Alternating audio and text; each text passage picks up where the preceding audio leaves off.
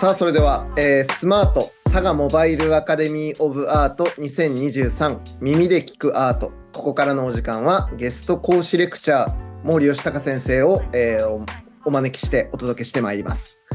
えこのプログラムでは耳で聞くアートという大きなテーマの中でアートを届ける耳で聞くアート展準備室をお題として、えこれから6名のゲスト講師と一緒に耳で聞くアートの展覧会の在り方を探る対話を重ねていきます。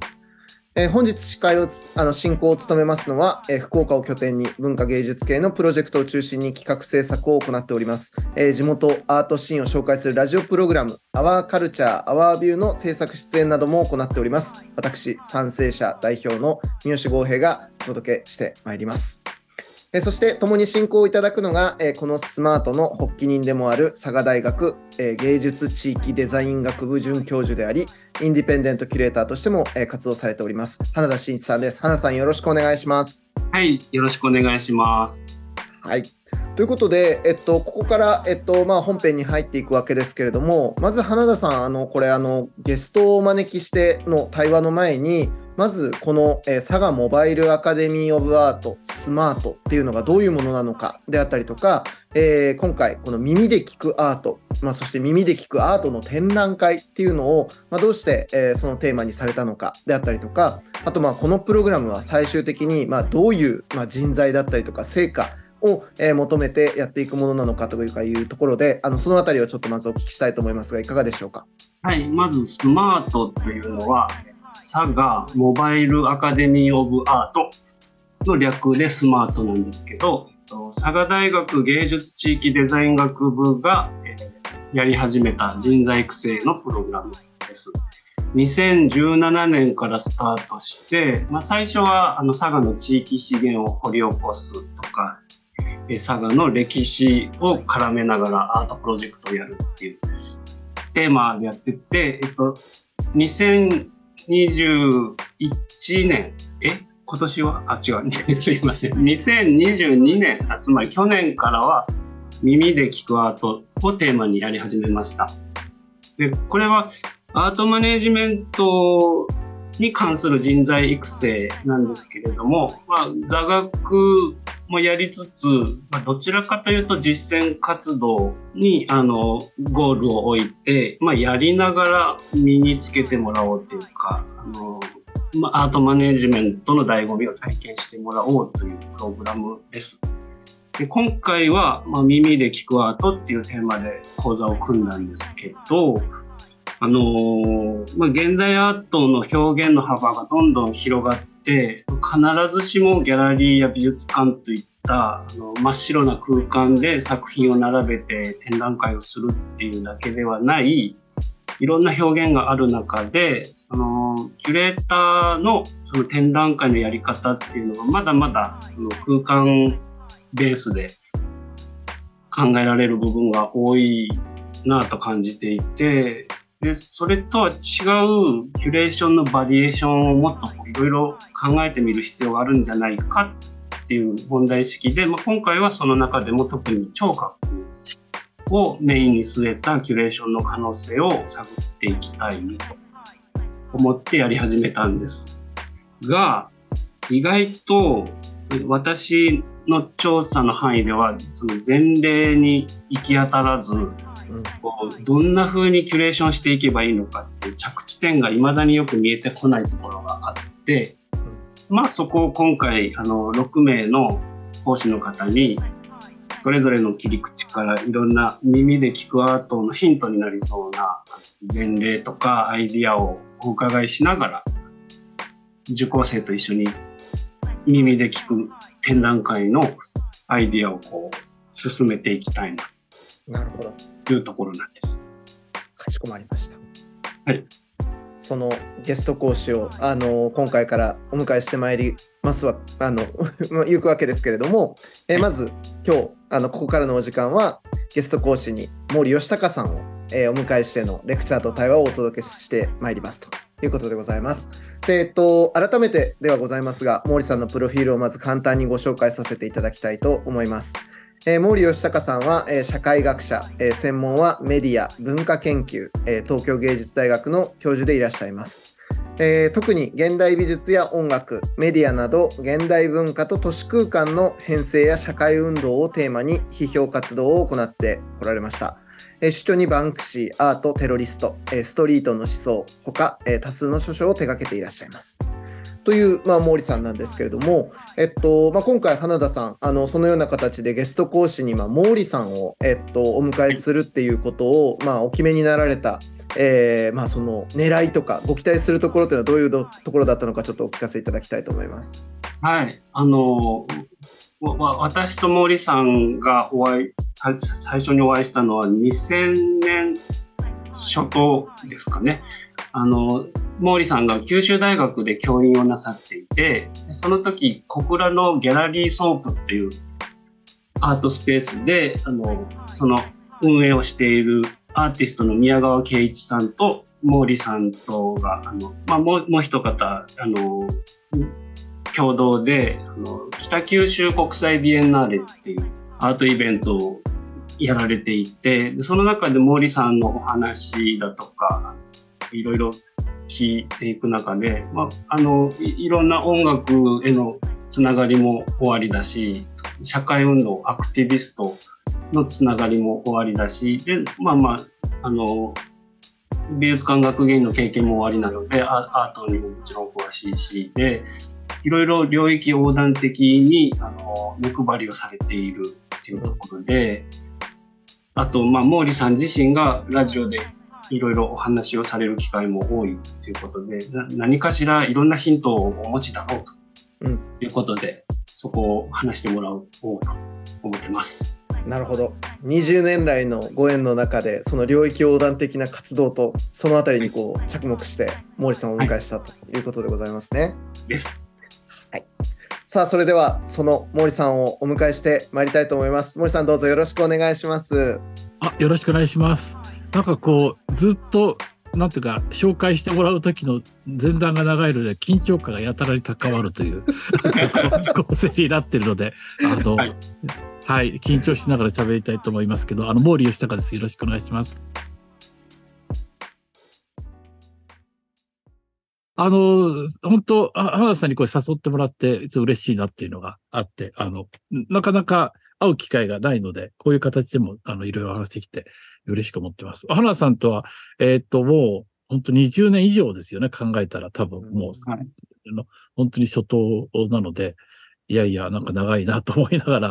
の、ですけど、でも今回、あの、嬉しかったのは、やっぱりちょっと今日、あの、シンクロしてるなと思ったんですよ。聴覚に対する、その関心がとても高まってる。うん、あの、今やっぱり何か使うんだったら、音だとか、まあ、聴覚だとか、まあ、音声メディアとかだなっていうのは、この数年間とても思っていたことですし、あの、花さんもさっきお話したように、ちょっとこのところ、やっぱ音声メディアというか、まあ、ラジオというか、まあ、ポッドキャスト的なものですよね。あの、うん、えっ、ー、と、オンラインに音声だけ乗っけて、いろいろ出すっていうのを、まあ、定期的に月1回、えー、の、レギュラーでとあるネットラジオをやっていて、で、それ以外にも、あの、最近は東京ビエンナーレっていう、えー、っと、なんていうかな、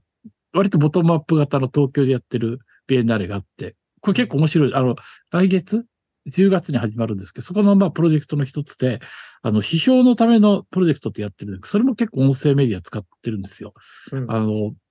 えっ、と、人に話を聞いてそれをバンバン上げていくみたいな。うん、で、音声メディアのやっぱりいいところっていうのは、少なくともあのテキストを書くよりは早くできる。パパッと、なんか1時間2時間なんとかあれば、あの、まあ、内容はともかくとしても、なんかそれがしの、それなりのなんかものが出来上がるっていうこともあるし、で、でも考えてみたら、その、展覧会の感想って、そんな文章に書く人ってほとんどいなくて、ほとんどの人は、いや、あれ良かったよね、とか、まあ、要するに喋って終わりですよね、大体の場合は。そうすると、逆に音声メディアなんかの方が、なんか生の批評とか拾えるなっていう感じがしてきていて、うん、あの、ツイッターで書くっていうんでも随分、まあ、今ツイッターって言わないのか、X。X っていうのを、はい、X に書くっていうのもちょっとハードルが高いし、ましてやなんかノートとか、いろんなテキストに書くことを考えると、まあなんか友達同士喋ったりするみたいな方が自然だし、なんかそういうメディアとしてすごくいいなっていうのが、まずあるんですね。うん、で、もう一つは、あの、えー、っと、なんていうかな、えっ、と、僕自身がまあ移動するときに、まあ一時はスマホでこういろいろ記事を読んだりとか、それこそ、えー、ツイッター X を読んだりしたんですけど、はい。めんどくさいな、このツイッター本当 X ですよね。あの、大丈夫です。えー大丈夫ですか？あの、なん。なんですけど、えーっと、だからこのところ、こう電車の移動の時に結構、ポッドキャストとか、そう、うん。音が聞いてることがどんどん増えてきて、あ、これ楽だな、みたいなことだとか、あの、あ、これでもういいいいじゃんって思うことがとても増えてきている、いろいろ。うんなので、多分、あの、興味持ってる人みんなそうだと思うんですけど、意外にこの5年ぐらいで、いろいろ、そのいろいろデジタルメディアとか、それこそ、あの、あマルマルチメディアとかね、いろんな言い方して、あの、いろんなことが、あの、視覚でできるみたいなことが言われるんだけども、なんか音声だけ聞いてる人ってすごい増えてる。た例えば YouTube なんかだって、なんか音声と、音声メディア使ってる人がすごい増えてると思うんですよね。うんだから、なんかそういう、こう、音声に対する、うんだからあるいは聴覚に対する、なんか関心が、まあ、広い意味でこう広がってるなっていう感じを、えっ、と、一般の人に対しても思うし、自分自身もすごく思ってました。うんで、あの、まあ、いくつかなんかこう、喋んなきゃいけないっていうのでネタも用意してきたんですけど、ありがとうございます。いえいえ。で、それ最初に思ったのは、あの、えっと、細川修平さんっていう、まあ、もともとは、えっと、ポピュラー音楽の研究をやって、まあ、歴史を書いたりして、あるいはまあブラジルの、なんていうかな、えっと、文学だとか、あの、音楽とか紹介してる、えっと、研究者がいるんですけどうん、彼が編集、編集として出した本が去年あって、これが音と耳から考える歴史、身体、テクノロジーっていう本なんですね。で、これなんかあの、30人ぐらいの人が書いていて、32の論文、プラス10だから40人ぐらいの人が書いていて、うん。で、本も何ページあるのかな？えー、600ページもある、ものすごい分厚い本で、なかなかのドンキ本ですね。そうそう、その気が。で、あの、値段も、まあ、5000円と、まあでも、600ページの本としては頑張って作ってる、安く作ったと思いますけど、それでも、ごっつり、がっつり、がっつりある本ですけど、うん。あの、こういう本が出て、あの、すごい、率直に感動したんですよ。あうん。音と、なんか、お音と、えー聴覚でこんなに論考を集められるんだっていうか、こんなに盛り上がってる人がいるんだ。要するに、さっきさっきなんか僕が最近面白いと思ったのは場違いではなかったんだと。要するにみんうなん実は盛り上がっていたんだっていうことを感じたんですね。うんで、この本がやっぱりすごい面白いのは、その、例えば美術館とかで美術とか、まあ音楽はちょっと聴覚メディアだからあれだけど、我々がよく議論するときに、視覚の話はすごいするじゃないですか。見る、見ること。例えば見ることの権力だとか、見ることの快楽だとか、あるいは見る装置、視覚の装置であるとか。うん。で、まあ一番有名なのは遠近法みたいなものなんですけども、遠近法の登場と、なんかこう西洋近代的な主体の誕生が、まあなんかパラレルになっていて、うん。えっ、と、ある一点に集約される私自身みたいなものが、外部にと投影した、その遠近法的な世界を見るみたいな話だとか、あるいはまあ、もうちょっとこう複雑な議論で言うと、そのミシェル・フーコーっていう哲学者がかつて言葉と物の最初の分析の中で、ベラスケスのその、えっ、と、ラスミニナスっていう、あの、絵を見ながら、その絵がどういうふうに構造化されていて、しかもそのこ、そこの絵の構造みたいなものが、まさにそのルネッサンスから古典に至る、ある、その意向みたいなのを示してるみたいな議論があって、それ何かっていうと、要するに視覚っていうのは、我々は、あの、自然に見てると思ってるんだけど、実はすごく構造化されていて、ある種のその権力の中で、我々は物の見方が決まってる。で、うん例えばその西洋以外の絵画を見ると、全然別に遠近法じゃないような絵の描き方っていうのいくらでもあるわけなので、うあの、まあ、そういう議論があるわけですよね。でも聴覚についてあんまそういうことみんな言わないうんかったんですよ、今までうん。要するに耳っていうのはなんか普通自然に聞いてると。別にさ構造化もされてないし、みんな、あの、どこの国の人も同じように聞いてるし、なんか音楽はどこでもこう聞こえてるみたいな、まあ割とざっくりとした理解がされていたんだけど、あの、この本、やっぱりす、面白いっていうか、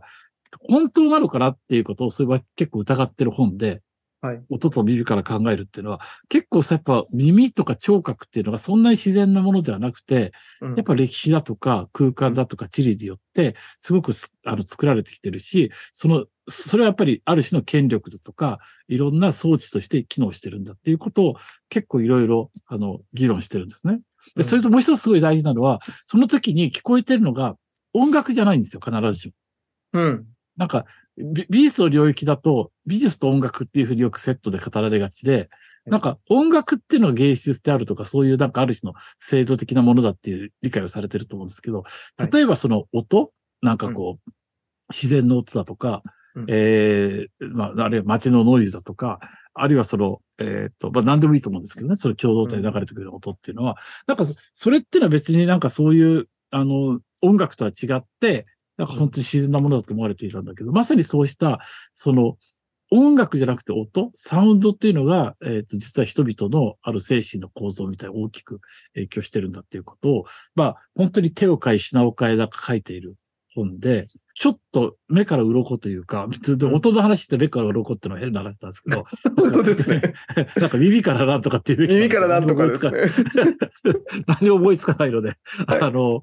っていう感じがしたんですよ。で、多分、あの、こんだけいろいろと、あの、時代が、音の聞き方が変わってきてるので、うんやっぱり少しみんな自覚的になってると思うんですね。あの、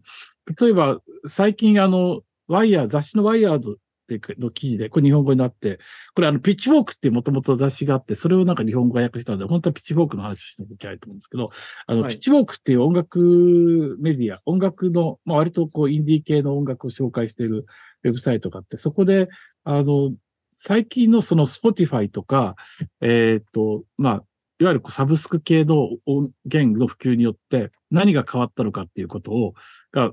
結構分析的に書かれてたんですけども、うん。ピッチフォークの記事の中で、で、そこによると、えーっと、この間5月ぐらいの記事かな、うん。えーアンディ・クッシュさんっていう人が書いていて、はい。その、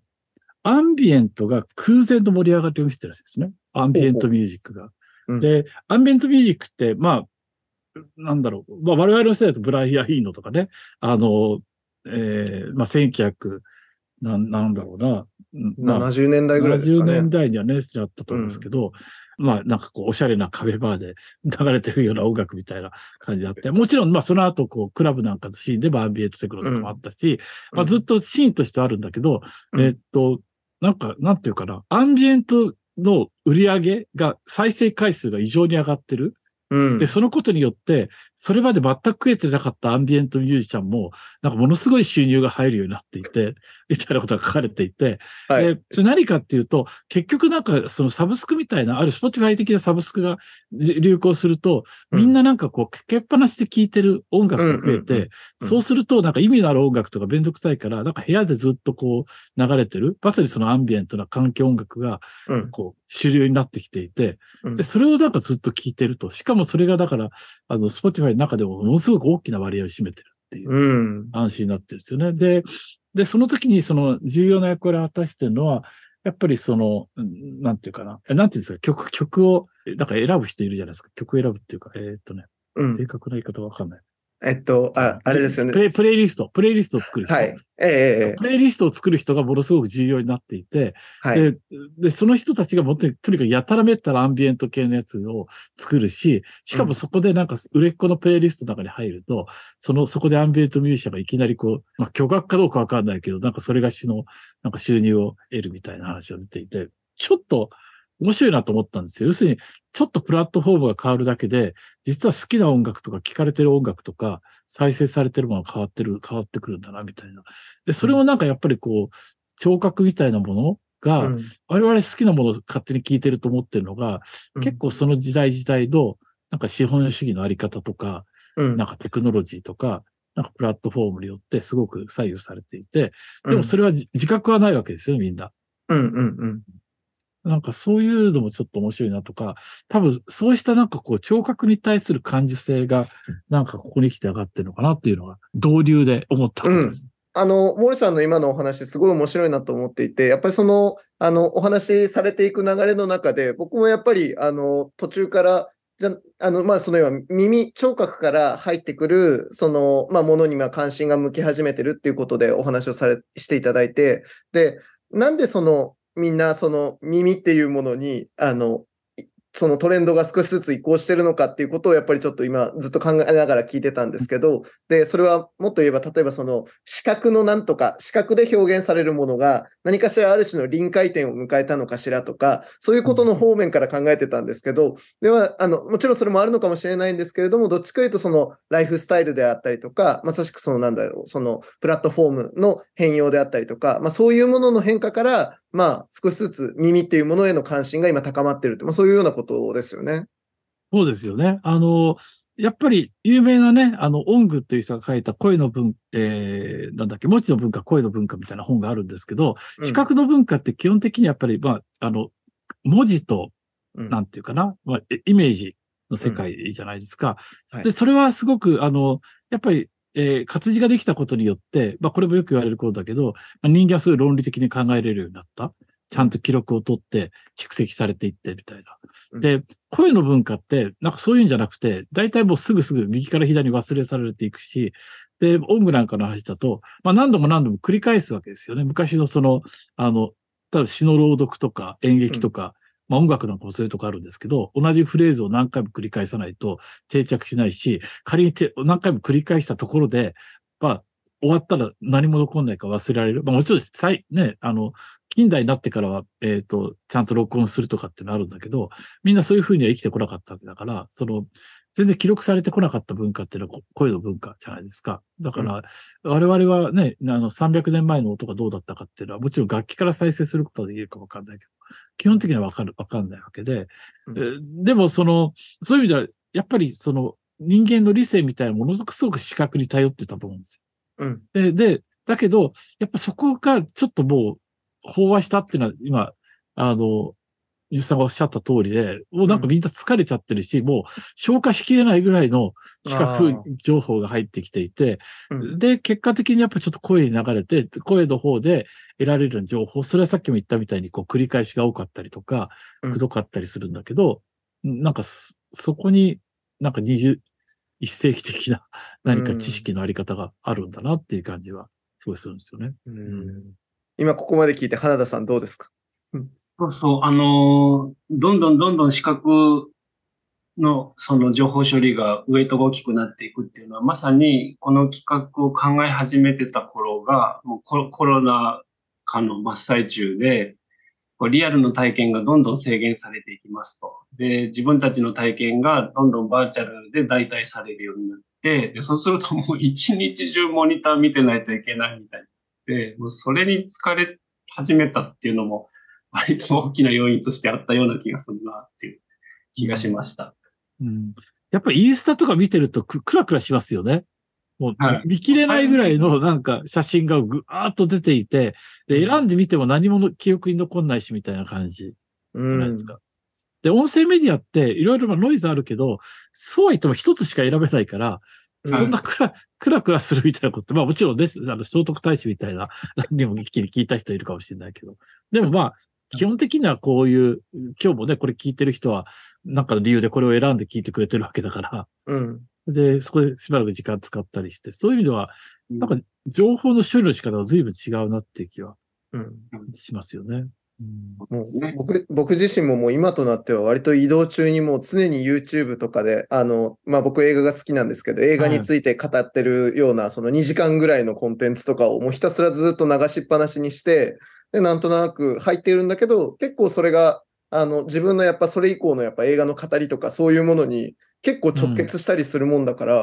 やっぱ結構やっぱそれ今、今のやっぱ、あの、情報処理のなんか感じにも載ってるなって感じはすごいします。うん。あと他のこと実はできるでしょ？だから料理しながらとかね、運転しながらとか。そうなんです。もう僕だから、うん運転中は基本もうそれをずっと流してる感じですもん。うん。うん。やっぱ映像メディア運転しながらは危ないので。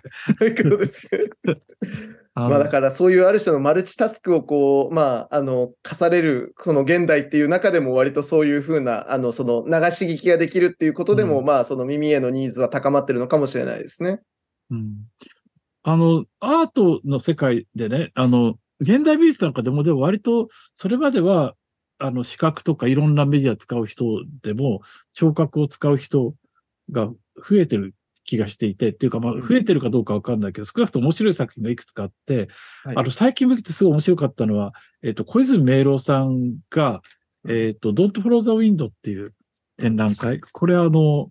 どう説明したらいいのかな。まあ、あの、福島県の双葉、双葉町っていうのかな。あの、まあ、もともと原発事故があったために、えーしばらく、えっ、と、帰宅、帰還困難区域にして設定されていて、まあ、入ることができなかったエリア。で、はい。あの、まあ、小泉さんもなんだけど、まあ、沢良のいさんとか、えっ、と、チンポムとか、ああいう人たちが中心になって、見ることができない展覧会っていうのをやったんですね、ずっと。要するに、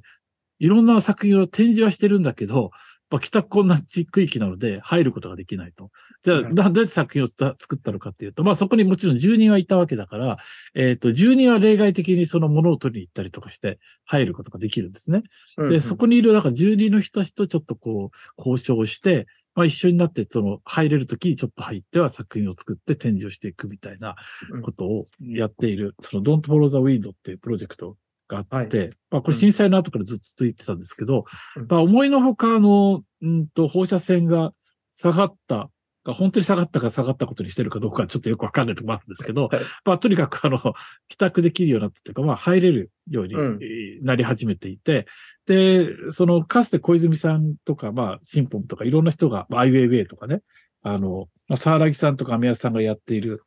えっと、グランギードル未来っていうプロジェクトだとか、はい竹内光太さんとか、まあなんかそういう、とにかく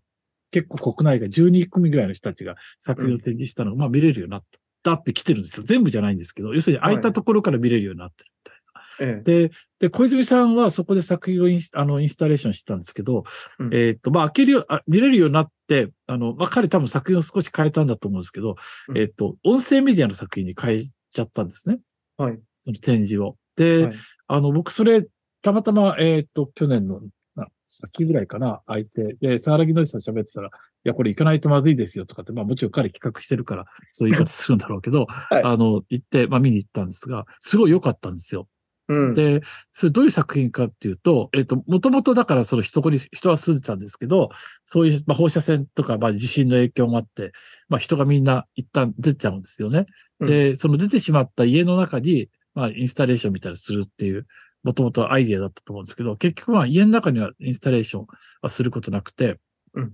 そこの家に行くと、えっと、まあ、ヘッドホンと音声のガイドを渡される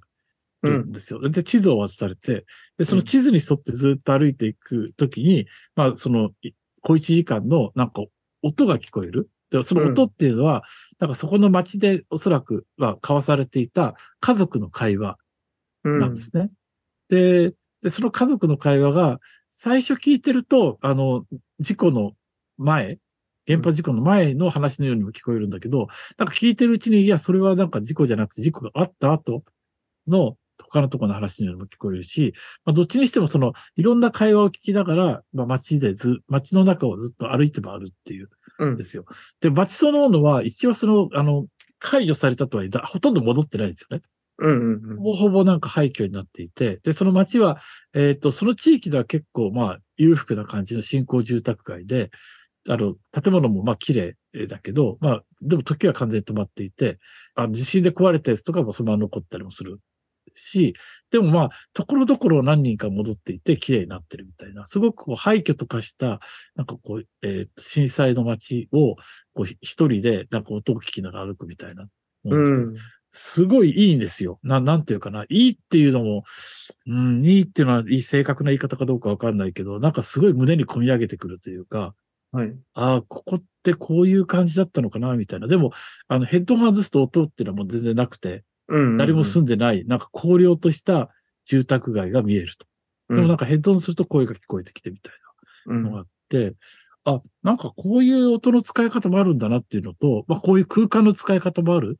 多分空間的にはすごい難しい空間ですよね。さ、なんていうか、展示するっていう感じでもなくて。うん、で、まあ、ある意味そういう廃墟とかしてる街って、その視覚的なイメージはそんなに強い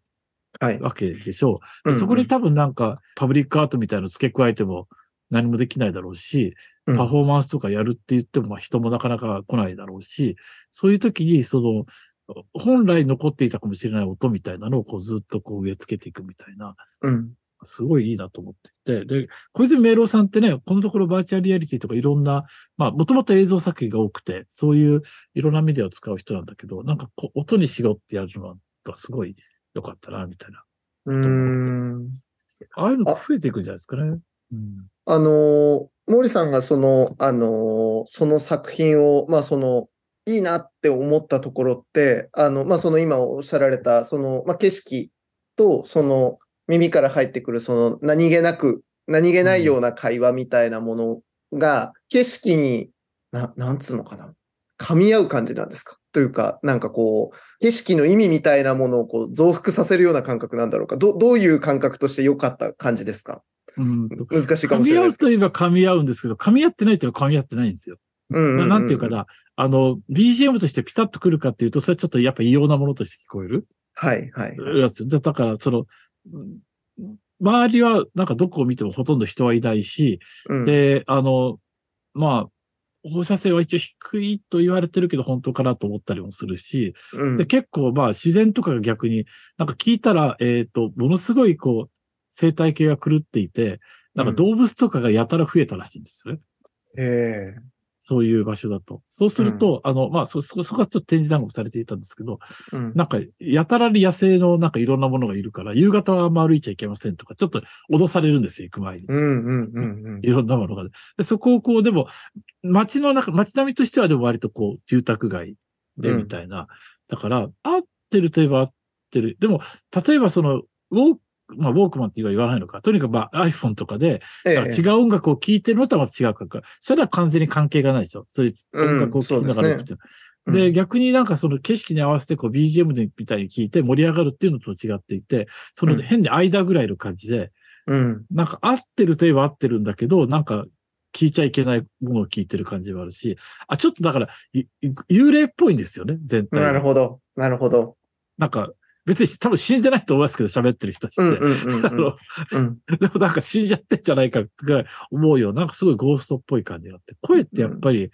なんか、あの、幽霊とかとね、結びつきやすいですよね。うん。いや、なんか今回の展、あのーこのプログラムが、やっぱ耳で聞くアートとか耳で聞くアートの展覧会みたいなことをテーマにしたときに、あの、まあ、そこで起きていた、その、要は森さんの心を震わしてしまったものっていうのが、何だったのかっていうことをちょっと捕まえてみたいなと思って、今のような質問をさせてもらったんですね。あーうんやっぱり、なんかどっか他の世界から声って聞こえてる気がするじゃない。ですかね。で、うんで、だけど、なんかやっぱり自分の近くにいるみたいな、すごい、なんていうかね、近しいものとしてあるというか。うん。なんか、あの、こ、こ、怖い、怖い階段とか怖い映画って必ずなんか電話で、電話でかかってくるじゃないですか。そうですね。なんか、どっからか。なんか、ああいう感じかもしれない。まあだから例えばその音を、まあじゃあ例えば東京のある街を歩きながら聞いたとしても、その同じ効果は多分得られなかったわけですよね、ああ、。そうですよね。うん多分それはそうですよね。だからそういう意味で視覚がやっぱり、実は、視覚に関しては何もアーチしてないかもわかんないけど、うんう。ん。視覚がやっぱ重要なのかもしれないですね。あるいはその現場で歩いているっていう、そのまあ五五感的な感覚であったりとかっていうことと結びつくものではあるのかもしれないのかなと思うんですけどね。うん。まあでも、あの、やっぱ歩きながらできるっていうのはすごいいいんじゃないですかね。あの、うんうんうんみ耳やヘッドホンとかイヤホンとか。で最近やっぱり、あの、Bluetooth とかあるから、全然ワイヤレスでいろんなヘッドホンが使えるようになって、うん。可動性がますます上がってるし、うんそれはすごいお音の面白いとこですよね。い移動しながら聞けるっていうのは。そうですね。い今思ったのは、その、つまり目から入ってくる情報と耳から入ってくる情報とのギャップ。うん。うん本来、み見ている風景はサイレントのはずなのに、だから本来聞こえないはずの声が耳元で聞こえてくるっていうことの、うん目と耳のハレーションみたいなのが、うんそう、そうで普。段、普段体験しないことなので、うん。そそれでちょっとアート的なうん非日常がそうですね。生まれてるなと。うん。それこそその幽霊的な気配みたいなものが、だからそこに宿っちゃったみたいなことかもしれないですね。うなんかそういうやっぱ声とかって時代を超える感じがあるのか？なあの、ちょっと似似たような、ねちょっと全然違うタイプなんだけど、似たような経験で言うと、えっ、と、別府プロジェクトって、あの、まあ、まさに別府でやってるものがあって、で、はい。あそこで、あの、梅田哲也さんが展示やってたんはいです。よね。で、それを、えーっと、あれは、もう2020年か。だからもう3年、うん3年近く前にやっていて、その後もう一回やってるはずだから、あの、はい何回か分けてやってるんですけど、あれもすごい、あの、やっぱ、えーっと、バチと音声を組み合わせるうんプロジェクトで、すごい良かったんですよ。で、ゼゼロ体ですよね。あ、ゼロ体か。行きました、うんはい、あの、行きました、行きました。私もそれは体験して、なので、今のお話ともちょっとつながるなとまさしく思ってました。ね、ゼロ体すごい良かったですよね。あれ、はい。ちょうどコロナの時だから、うん多分企画者としては、あの、会場に人を集めることができない。そうなんです。ましてや、人混みには入れられないっていうのがあったと思うんですよ。だから、あんまり人が集まんないようにするには街を歩かせた方がいいとまさしく。多分思ったはずで、はいで、街中とか、あと、ものすごいなんか、ああの辺結構自然がたくさん残っていて、なんか山の上とかにうん。もういろんな仕掛けがあって、まあ地図を渡されて、ここに行ったらなんか聞けますみたいなのを、えっ、と、地図と、えっ、と、あれは多分ラジオかな？小さな、うん。なんていうかワイヤレスの、あの、ラジオと、まあ、ヘッドホンを渡されて、ずっと回っていくみたいなやつで、まあちょっと歩くには大変だから車があった方がいいですけど、まあ歩けなくもないぐらいの距離でうん。ずっと歩き回るんですけど、で、そこに行くと、その耳で聞こえてきて、例えばその、そこの土地のなんか歴史だとか、ん。さっきの、ちょっと、あの、小泉さんとはまた違うんですけど、なんかその、聞こえたかもしれない音だとか、うんなんかいろんなのが聞こえるって仕組みになっていて、ええあれもすごい良かった。さっき言ったみたいになんかあの、ちょっと、でも見てる風景はその2020年の現代の風景なんだけど、聞こえてくる音はなんかすごい歴史的なものだったりとか、うんいろんな説明だったりとかっていうのが聞いて、で、ガイドっていうんじゃないですね。まあガイドというのはガイドなんだけど、もうちょっとこうクリエイティビティがあって、うんなんかそこで流れてたかもしれない音楽だったりとか、なんかそういうのがあって、すごい良かったです。でも、でも同時にあれ良かったのは、あの、なんだっけ、火山、火山とかっていうの行きました？行きました、行きました。あれすごかったですね。うん、僕、あの、すごい、雨風がめちゃめちゃ強い日で、ええもう遭難するんじゃないかぐらいの 日だったんですよ。はい。もうなんか死にそうになりながらこう行くと、でええその風がものすごくあるわけじゃないですか。ではいはいはい。でもなんか、ななんかもう、で、肩もさせなかったし、あまりにも風が強くて。で、なんかやっとそれについたら、なんか、なんか、なんかある音が聞こえてくるみたいなんで、うんうんその達成感と、そのなんか音が聞こえるほっとした感じとええあって、すごい不思議な経験うんでしたね。うん。あの、小泉さんとちょっと違って、梅田さん自身はね、やっぱ音の作家みたいなところがあるから、はい。いろいろな形で音をうまく使っていて、ちょっと全然、小泉さんの、あの、音的に言うとすごい直球でもう一個の音しか、まあ、あるさっき言った数。小泉さん、あの、上田さんの方はもう本当にいろんなことを手を変え品を変えやって、でも一日全く飽きない感じの。うん。いや、あの、僕もあの、ゼロ体はまさしく体験させていただいて、あの、おっしゃってたように、あの、あれ、あれですよね、森山未来さんと満島ひかりさんがね、あの、はいはい。まあ、あの、語り部みたいな形で配役されていて、で、うん。結構あの、まあ、あの、単なる事実をこう読み上げるのとは全然違う、もうちょっと演出性のある、まあ、はいはい。台本的なというか、演劇的な、あの、本になっていて、で、まあ僕も本当にそれあの体験しながら本当に目の前の景色が全く違うものに、まあそれ聞きながらだと見えてしまうっていうことにやっぱ愕然としたのと、今まさしく毛利さんがおっしゃってた、あの火山地帯というかその温泉が吹き出ている、あのエリアに行った時に僕一番ガンってきたのは、あのその語りの中で何気なくあの、今あなたが立っているのは何万年前の、えっと、まあ、地殻変動だかなんだかが、うん。えっと、起きた後にできたこの場所にいるんですみたいなことを言われたときに、すごい本当に自分の今、あの、その時空と、その何万年前、あるいは宇宙からそれを見ていますみたいな話がつな、がったときに、自分の立ち位置がもう本当、時間と空間をパーンと超える瞬間みたいなのが、自分の中にやってきたことに、すごい音ってこんなことまでできちゃうんだなっていうことにうん圧倒されたっていうのはありましたね、確かに。やっぱりあの、ある意味、視覚の方がスペクタクルでショックがあるとか言うんだけど、ええ。あの、いや、もちろんね、視覚ですごい感動したりもするんだけど、はい。音のなんか持っていき方っていうか、その飛ばし方はす、あの、空間の飛びか、時空の超え方みたいなうん。のは、なんかすごいなと、ちょっとあれ思いましたね。んそうですよね。だから、あの、先ほどの小泉さんの話でもないですけど、うんやっぱその、なんか別の位相というか、異なる層との接続を、こう、割とこう、それを橋がけてしまうっていうことで言えば、音声っていうのは結構やれることがあるのかなっていう、なんか今の2つの例を聞くとちょっと思いますね。うん。まあ、あの、おそらくね、花さんのことだから、ちょっとこういう話をいろいろ聞きながら作戦を立ててるのかなっていうか、次の展開を。なんか、まあ、はい。聞きながら思ったのは、それ今今話してくださった2つの例は、サイトスペシフィックな耳で聞くアートだな。そうですね。うん。あある意味、オーギュメンティドリアリティっぽいアプローチだなと。はい。そうですね。うん。空間、空間に違うレイヤーを足していく装置としてのうん。サウサウンドって感じですよね。う。うんん。うんうんあの、でもね、あの、AR みたいだったら結構、あの、まあ、VR ゴーグルつけたりとか、まあそうじゃなくても、iPhone とか見ながらとか言うけど、多分そんなことしなくても全然音声だけでかなりいけるとこまでいけるなっていう感じはし。ましたけどね。うん。思いました。あの、しかもなんかそれがすごい制限なく、本当にこうんの個人の中のそのイマジネーションの幅の分だけ飛距離が出るっていうことで言えば、すごいクリエイティブなやっぱり仕掛けだなとも思いましたですね。うん。やっぱりね、あの、もちろんね、あの、歴史的に見てテレビとか映画とか、もあの影響力持ったけど、やっぱラジオとか音楽が持ってきたパワーって本当に大きかったと思うし、うんあの、僕の世代とかね、あの、ラジ、ラジオすごい大きいんですよ。ちょ、ちょっとこの辺世代的なもんかわかんないけど、あの、テレビが、あ、当時あんま面白くなかったんですよね。うん。で、まあ家に1台しかないから、大体まあ父親が占領していて、うんあの、子供たちは見てなくて。で、子供たちはどうするかって、まあ勉強してるふりをして、あの、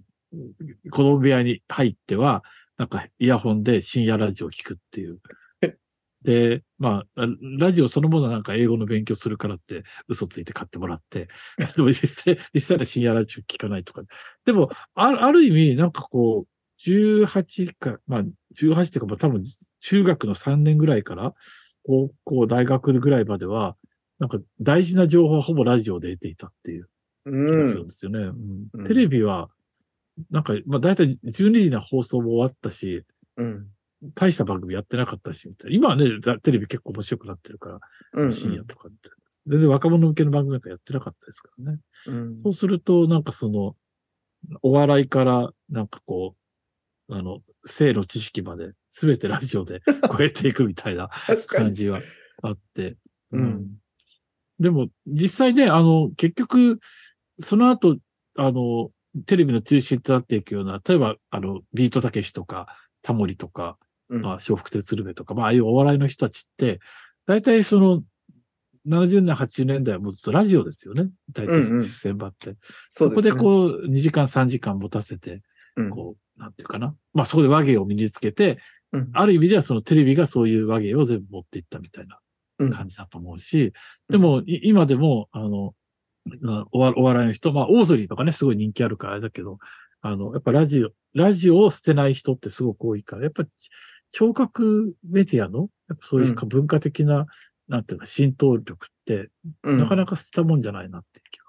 うんますよね。あの、僕自身もあの、ラジオの、あの、もともと仕事をやってた人間でもあるので、あの、その、なんだろうな、テレビができないことをラジオだったらできるっていうのは結構やっぱり自分の中でも意識としてあって、っていうのが、あの、例えばテレビの番組作るよりも、まず単純に制作費とかがすごくコンパクトに済むわけですよね。で、あの、聴取層、聴取層も割となんかこう、そこを心得てるところもあって、なので、ある種その実験的なあのコンテンツを割と安いあの制作費とかで、まあ、チャレンジできやすいフィールドというか、まあ、その認知があらかじめあったりするから、なんかそこでやっぱ新しいものが生まれてったりとかっていうのはあるなっていうことがまず一つと、あともう一つはやっぱそのテレビって割とこう、僕もたまにテレビとか出させてもらって本当に感じるんですけど、もうなんかそれぞれがそれぞれのロールを演じる、ロールプレイングみたいな感じの中でまあ30分なら30分、15分なら15分っていう尺を演じていくみたいな感じに近いんですけど、まあ、やっぱラジオって結構長い尺の中で、まあ、自由にお,、おしゃべりいただいてっていう中で、結構そのその人の本質だったりとか話したいことを捕まえていくような、もうちょっと揺らぎを共にできるメディアだったなって感じもあって、まあ、その辺とかがやっぱりこう、当時の毛利青年の心を掴んだのかしらんなんてちょっと思いながら話を聞いておりました。そうそう。だから、なんか、未だになんかラジオに、なんていうかな、ちょっと思い入れがあるのはそういうね、ことかなっていう気もします。あの、僕、先ほどね、あの、花田さんがちょっと言ったのか、あの、ちょっと紹介だったけど、やっぱ社会運動っていう話があって、あの、まあ、基本的に、まあ、大体紹介するときには、まあ、えっ、と、まあ、ポピュラーカルチャーっていうか、まあ、音楽、音楽とか、あと、まあ、はい現代美術を社会学的に考察してますっていう紹介なんですけど、うんまあ、その裏テーマとしては社会運動っていうのずっとあるんですね。なんか社会運動がどういうふうに展開されてきたのかって。で、社会運動ってやっぱり基本的にメディアはすごい重要な役割を果たしてきていて、うんあの、とりわけ、まあ、初期の頃はその、もちろんビラとかね、そういう同人誌とかあるんだけど、やっぱラジオって結構大事な役割を果たしてるんですよね。で、うんあの、有名な、あの、えっ、と、フランツ・ファノンっていう、なんていうかな、ポスト植民主義というか、まあ、植民時代のアルジェリアで、あの、闘争に関わっていた、まあ、精神分析の人なんかが、やっぱりその、当時のその反、反植民地運動の中で、えっ、と、アアルジェリアの人たちが、まあ、どいわゆる海賊放送をやって、うん。あの、いろんな情報を流したりとか、あるいはそのメインの放送でもいろんなこう、あの、ララジオを通じていろんなこう政治的なメッセージを送ったのが大事だったみたいなことをなんか昔から書いてたりするんですけど、まあそんな昔までいかなくても、例えば1970年代に、あの、イタリアで、あの、なんていうかな、割とちょっとあアートっぽい社会運動というか、アウトノミストっていう、まあ古くはシチュエーシャリストとかにもつながるような、ある、まあ、左翼的な運動があったんですけど、例えば70年代のイタリアなんかでもすごいこうラジオとか使ってるんですよね、運動の中で。うんで、そうそう、これもちょっと話そうと思って、あの準備したことの一つなんですけど、例えばその、そういうアウトノミストがやった、えっ、と、ラジオに、そのボロ、ボローニャ、ボロ、ボローニャ？ボローニャ。まああのはい。ボローニャで、えっ、と、やっていたラジオアリーチェっていう、そのラジオ局があって、はいで、それあの、今でも活躍してる、あの、ビフォっていう、あの、うんアクティビストがいるし、あとは、あの、えっ、と、フェリックス・ガタリっていう精神分析の、なんかも、まあ、関わちょっと多少関わったりしていたラジオがあって、うん。で、あの、で、今、今なんかプログラムとか見るとね、なんか、まあ政治的とか言いながら、まあラジオなので、結構まあいい加減な作りをしていて、まあやりたい人が集まってきては、なんか自分の好きな、その当時の、なんかプログレとかパンクとかロックとかかけたりとか、あるいはなんかこう、それこそなんか、えっ、と、恋の悩み相談をずっとやっていたりとか、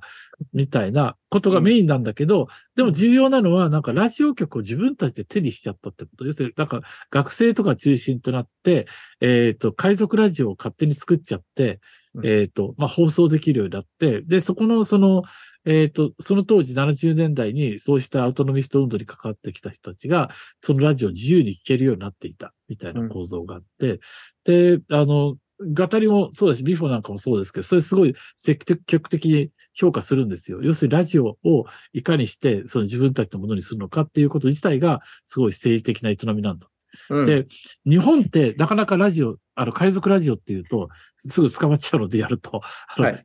電波を規制、きついのでね。でもあの、海外結構海賊ラジオってずっといろんなとこで、あの、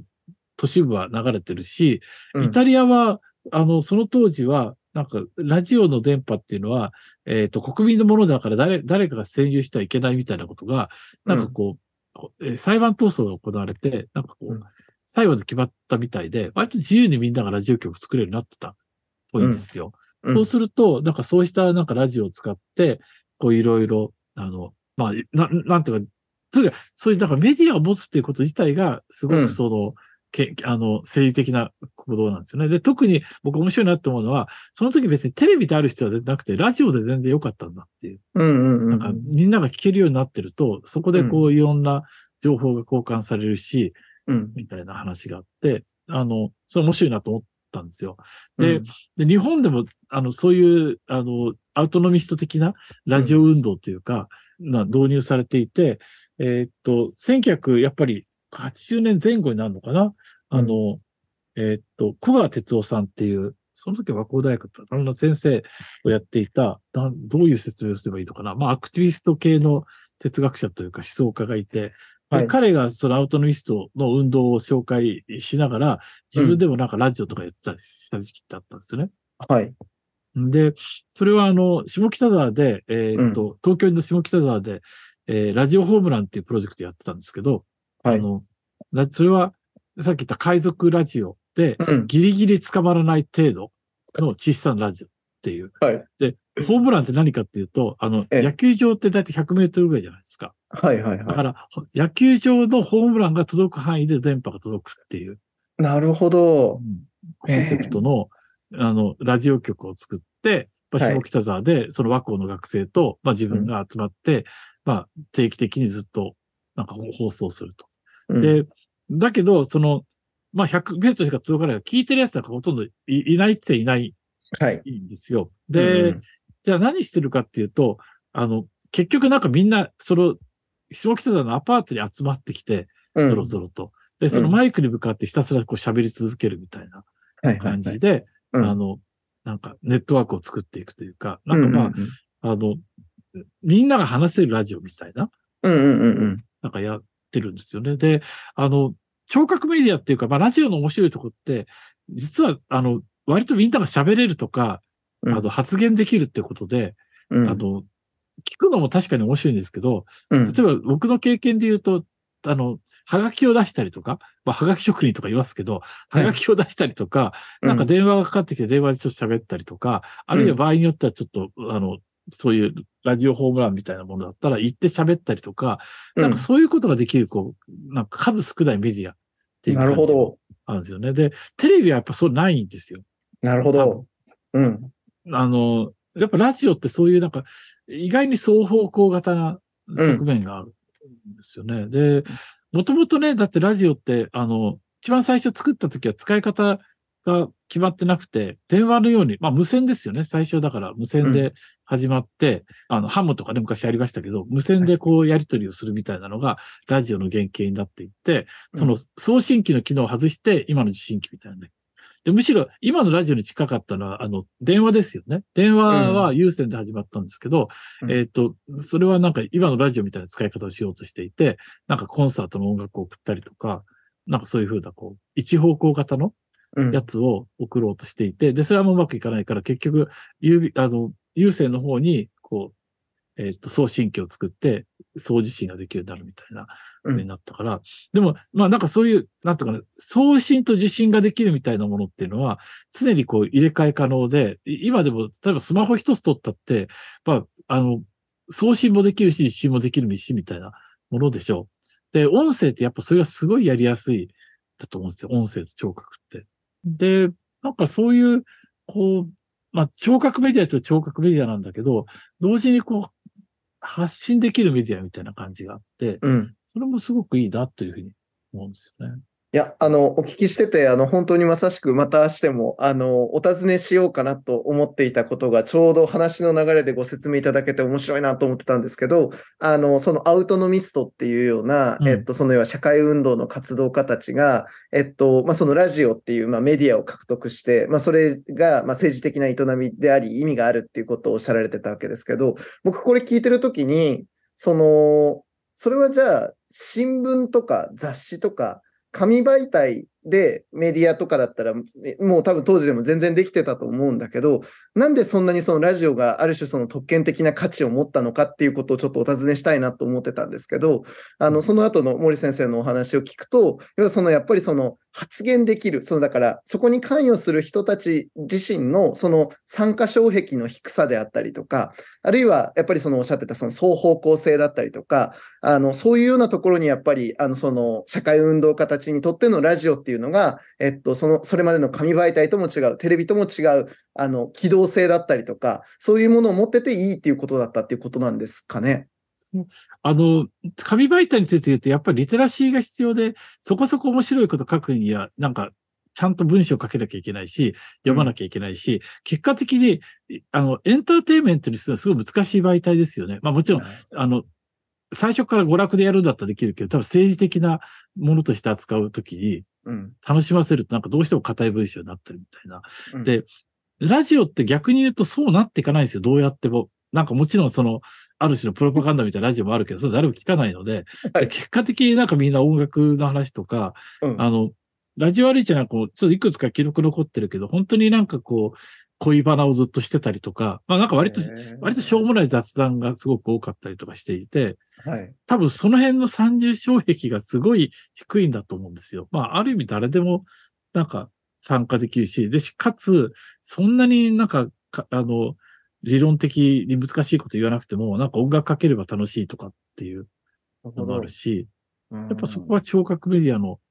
素晴らしいところですかね。で、かといって映像になると、まあ、今の YouTube なんかでもそうですけど、大変ですよね。意外に編集したりといや、か、本当にそうだと思います。はい。どういうふうに、どんな服着たりとか、どんな顔で映るかとか。うん。あの、今日もこれね、音声でやってますけど、音声だと思った瞬間にむちゃむちゃなんかもう、服もまあ、着てりゃいいぐらいの感じになるし。そうですね。あの、髪も別にセットしなくてもいいしみたいな気持ちになりますよね。そうそうそう。うんだから、やっぱりそこのハードルってやっぱり映像の編集と比べても随分音声っていうのは、う。うんんささっきね、あの、吉さんも、あの、ラジオの方が制作費が安いとか言ったけど、それはやっぱり手間暇がかからないってことにそういうことですね。うんうんうん。まあ、私やっぱそのイージーさみたいなものが、やっぱその社会運動だとしたら、やっぱりそのコミュニティをその結集させていく、こう、場としての機能とか、メディアとしての機能みたいなものが、より帯びやすいっていうことでもあるわけですよね。うん、ラジオってなんか、あの、じ僕の高校ぐらいの記記憶でも、やっぱあのラジオ聞いたとか、昨日すごかったよね、みたいな、必ず喋って、うなんかそこで聞いてる友達は親友だみたいな。まあ、あんま根拠ないんですけどね、それは。でもなんか同じコミュニティにいるんじゃないかみたいな話になる。で、そういうのって、もちろんテレビでもね、楽しい番組じゃないわけじゃないけど、やっぱラジオの強固ななんか、うん。ありますよね、ファンコミュニティみたいなのができていく。、本当に、あの、やっぱ親密なメディアとして、やっぱりそのラジオっていうのは、まあ、その双方向性からも言われることではあるんですけど、やっぱりこう、あの、話し手と聞き手との距離感みたいなもので言えば、圧倒的に一番近いメディアだってよくやっぱ言われますよね。うん。だからね、ファン、ファンはやっぱりすごいちゃんとつぐし、うん、それは、で、しかもなんかその、ファンのつき方も、なんていうかな、まあ、もちろんカリスマ的な DJ とかもいると思うんですけど、多分すごい親しい、ちょっと有名な友達ぐらいの、なんか、うん。うちうちの町の人気者ぐらいの感じでい、や、そうですね。うんパーソナリティがうん出。てくるっていうのは、やっぱ音声のすごい面白いとこかなって気がなるほど。なんかみ耳で聞くアート展をキュレーションするっていうイメージしてたときに、なんとなくはいもうコンテンツをこっちで作り込んで、もう一方的に配信して終わりっていうイメージだったんですよね。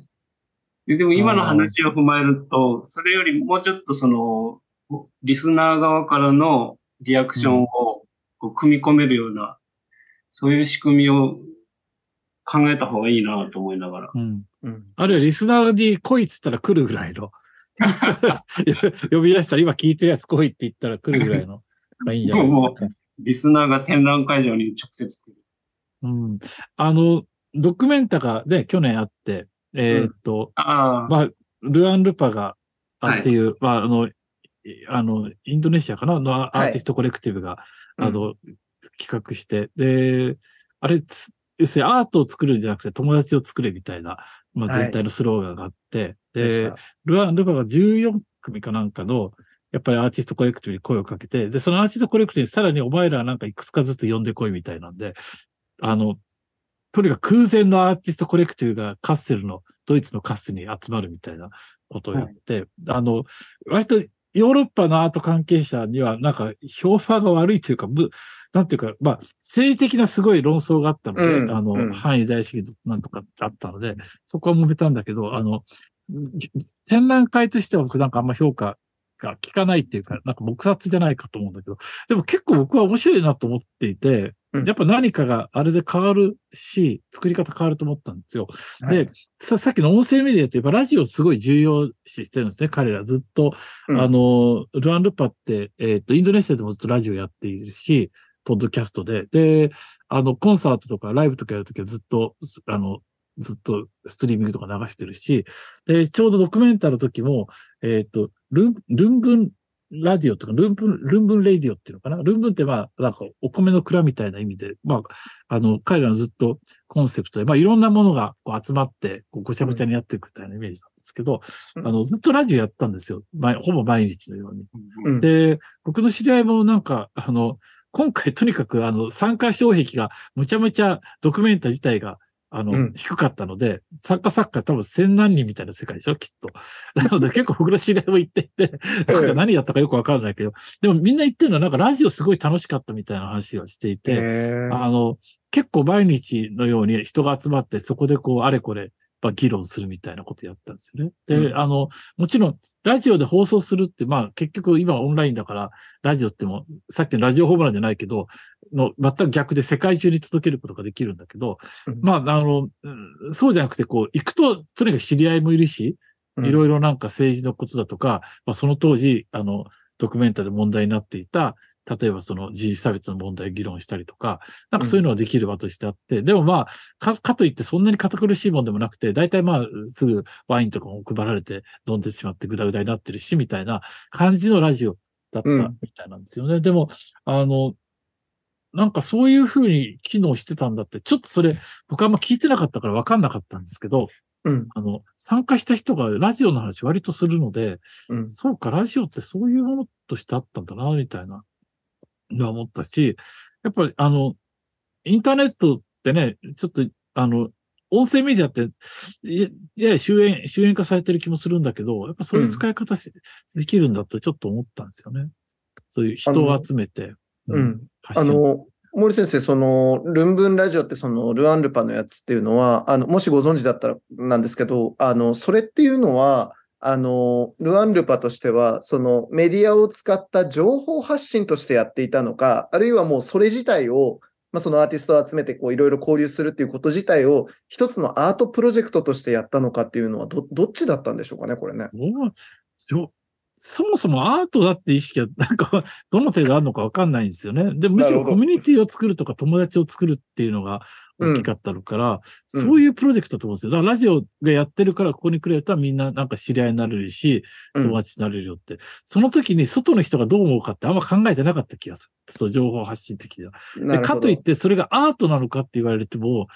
それもちょっと違っていて、ええ。やっぱりなんかメディアを媒介とした、うん。なんかある種のすごくこう、ハイブリッドなうん。コミュニティ作りというか、すごい一時的なコミュニティを作るみたいなうん。ことに近かったんじゃないですかね。まあだから、まあラジオを作るっていうのは、でもラジオを作るってことでやっぱラジオを作るっていう作品が。まあ、そういうことですよね。うん今も一部ね、ウェブで残ってますけどね、ラビュー上にその当時の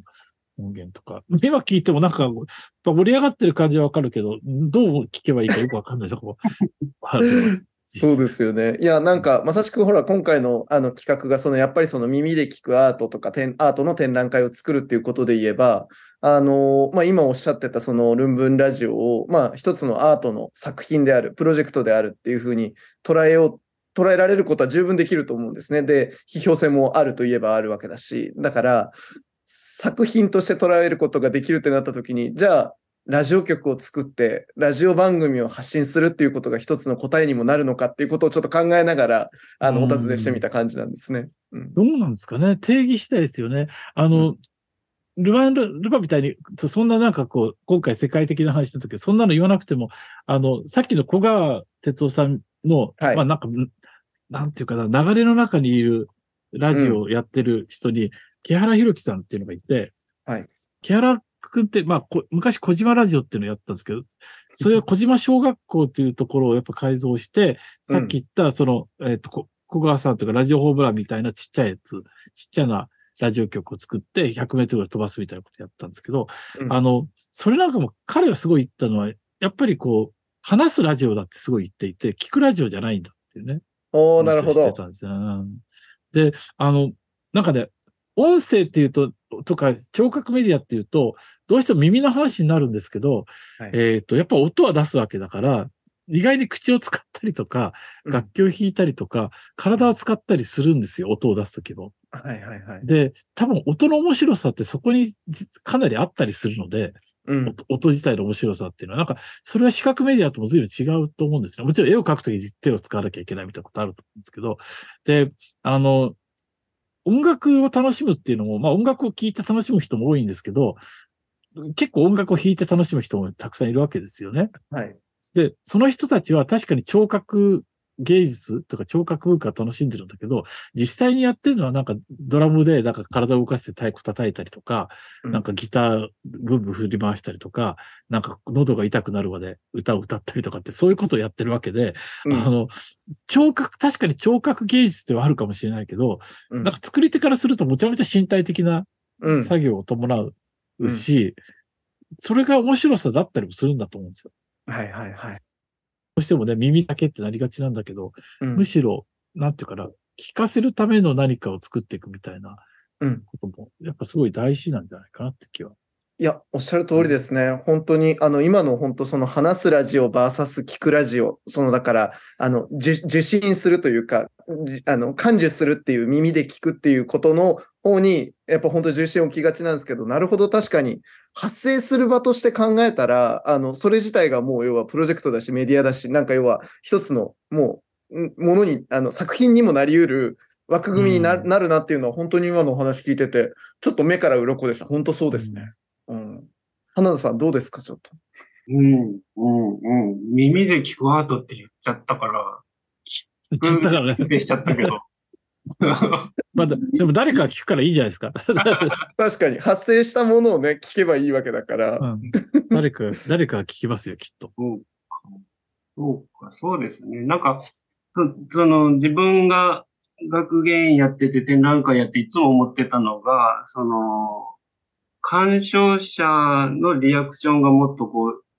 目に見える形にしたいなっていう、その一方的に見せるばっかりじゃなくて、見た人がどう考えたのか、どう感じたのかが、みんなでシェアできる場がもっとあったらいいなっていうのを思ってたんですよね。うんそれを、まあ、テキスト書いてブログにアップしてとかだとやっぱハードル高いけど、音声だと比較的気軽にやりやすいから、そのプラットフォームが気軽に参加できるプラットフォームが作れたら、もっとみんな評論家がいっぱい増えていくっていうのは、あなんかできそうだなって気がしてきました。なんかか、書き、か書くのはやっぱりなんか勉強モードになるというか、やっぱ大変ですよね。なんか、なんか、こう、一発のことを言わないといけないみたいな、こう、プレッシャーが。かかりますよね。け結果的にすごいつまんないことしか書けないみたいなね。まっとうなことしか書けないというかですね。あります。変な底上げがかかってしまうっていう。うんうん。文文章の場合だと。まあ、で、ツイッターの場合逆になんかもう言わなくていい心の声まで全部書いちゃうみたいうん確かに。な。こう、よ、なんか変なブレーキと変なアクセルがかかっちゃうっていう活字メディアですね。でも話し言葉の方がより素直に感じたまま思ったままを引き出しやすいメディアなのかなって思います。うんやっぱ音声メディアって基本的にはコンセンサスを得やすいメディアだと思うんですよね。合意形成っていうか、例えばだから、あの、ツイッターとか全く不可能じゃないですか、ほぼほぼ。議論が白熱すると。単に言いたいことを言い合って終わりみたいな。うんはいなんか、ツイッターとか見てて、なんか議論がどっかに修練していってみんな、あまあいろいろあったけど、なんか仲良くしようよっていうの見たことなくないですか？わかんないけど、あるかな？あんまないような気がする。大体みんなも燃えつ、燃え、あの、燃え尽くすまでね、あの、燃やしきってって感じですよね、本当にね。そうそうそう。で、前の、なんか、あの、ぐ文章とか見てまた腹が立ってきたりとかね。なんかこう。でも、音声は多分そうなりにくくて、なんか会って喋ってると最後疲れるし、あ のなんていうか、確認もできないから、うん何言ったかとか、なんかお互い最後はなんかこう、合意して終わったかのようにできるみたいな。まうんあ、あ、あった方がいいっていうのは結局そういうことだと思うけど、でもあった方がいいっていうのは結局やっぱ喋った方がいいっていうか、音声のやりとりですよね。うんまあ、うんもちろんなんか飲んで肩くんねみたいなことなくはないだろうけど。はいうんあの、他になんか毛利さんなんかあれですか？なんかこう作品だったりとか、あの、ご経験の中からその耳で聞くアートとか耳で聞くアートの展覧会みたいなことで連想されたあのものとかって終わりでしたか？ちょっと必ずしも耳で聞くかどうかじゃないかもしれないですけど、えっ、と、僕、先月、ナムジュンパイクのシンポジウムっていうの出たんですよ。7月の終わりに、韓国で、ソウル大学、ソウル、ソウル国立大学で、あの、うん開かれたシンポジウムがあって、で、それがその、えっ、と、タイトルが、なんだっけ、ランダムアクセスサウンドっていうタイトルのシンポジウムだったんですね。で、あの、ナムジンパイクの初期の音を使った作品を集めるっていう、あの、集めるっていうか、まあ、についてディスカッションするみたいなはい。ので、で、あの、まあ、ドイツとか韓国とかからいろいろ研究者が来て、僕もなんかたまたま、ちょっとある理由があって呼ばれたんですよ。で、その理由って何なのかっていうと、あの、ナムジンパイクが、えっ、と、東京大学に、えーナナムジンパイクって若い頃日本に住んでいて、もともと韓国人なんですけど、朝鮮半島が始まった時に、あの、まあ、脱出して日本に来て、で、大学まで日本にいるんですね。で、東大の文学部の美術美学史に出て、えーで、あの、シェーンベルクっていううん作曲家について、うん学部の論文を書いて、まあ、卒業して、で、それはすぐドイツ行っちゃうんですけど、あの、一番最初音楽家なんですよ。そういうのって、音楽学をやろうとしている。で韓国でも、その、えっ、と、作曲とピアノを習ったし、まあ、あの、パフォーマンスでね、あの、ずっと一貫してピアノ使ってなんか弾いたりもしてるし、もう結構上手いですよね。で、東大に入った時も、多分、あの、ビデオアートなんてもちろんその時、まあ、50年代ないわけだから、そんなものになるとは思わずに音楽学を極めようと思ってやっていて、で、ドイツに行ったら、あの、えっ、と、結局フルクサスとか、あるいはジョン・ケージとか、そういうのにいろいろ出会ってるうちに、なんかちょっと道を、道を間違えたのか正しい道だかわかんないけど、まあ、音以外のものを使うようになったんですけど、まあ、ちょっとい、いろえっ、と、そのなんか、学部の論文っていうのが、なぜかドイツにあって、で、あの、シンポジウムが行われたきっかけなんですけど、その学部論文が、なんかパイクが持って行ってドイツの、えっ、と、美術館のアーカイブの中にずっとかあったんですね。あの、うんこれ自体は割と有名で、日本のパイク展なんかで見たことある、見せたことあるんですけど、ただ一方でね、あの、大学の仕組み知る人間にとってはわけわかんなくて、え、その学部の自分の学部の論文とか持ち出せるんだっていうか、大学にないのみたいな感じもするし、はい。うんなんか、ちょっとその辺は謎が多くて怖くて聞けないんですけど、まあ、とにかく持ち出しちゃったみたいで、ええうん、であの、持ってっちゃって。で、で、それをなんか、対馬博物館の小栗さんっていう、あの、学芸員の人が、まあ、ちょっと韓国の他の人に頼まれて、まあ、全部書き起こして、なんか持ち、それ、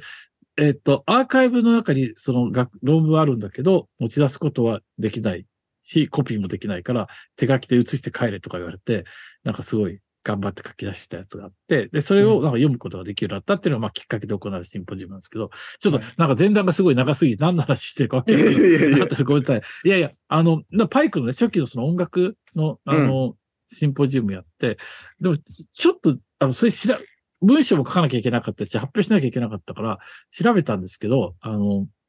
50年代の、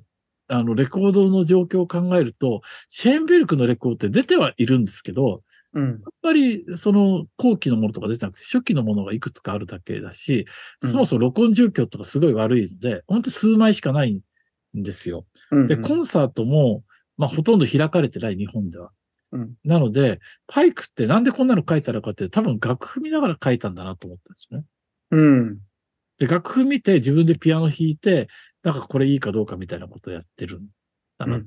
ていうのを見たんだと思っていて、ちょっとすごい面白いなと思ったんです。なんかちょちょっと今日の話と全然違うかわかんないけど、あの、僕らなんか音楽を聴くときって、やっぱ耳で聴くってやっぱ思いがちなんだけど、うん。そそれ自体がやっぱレコードとか、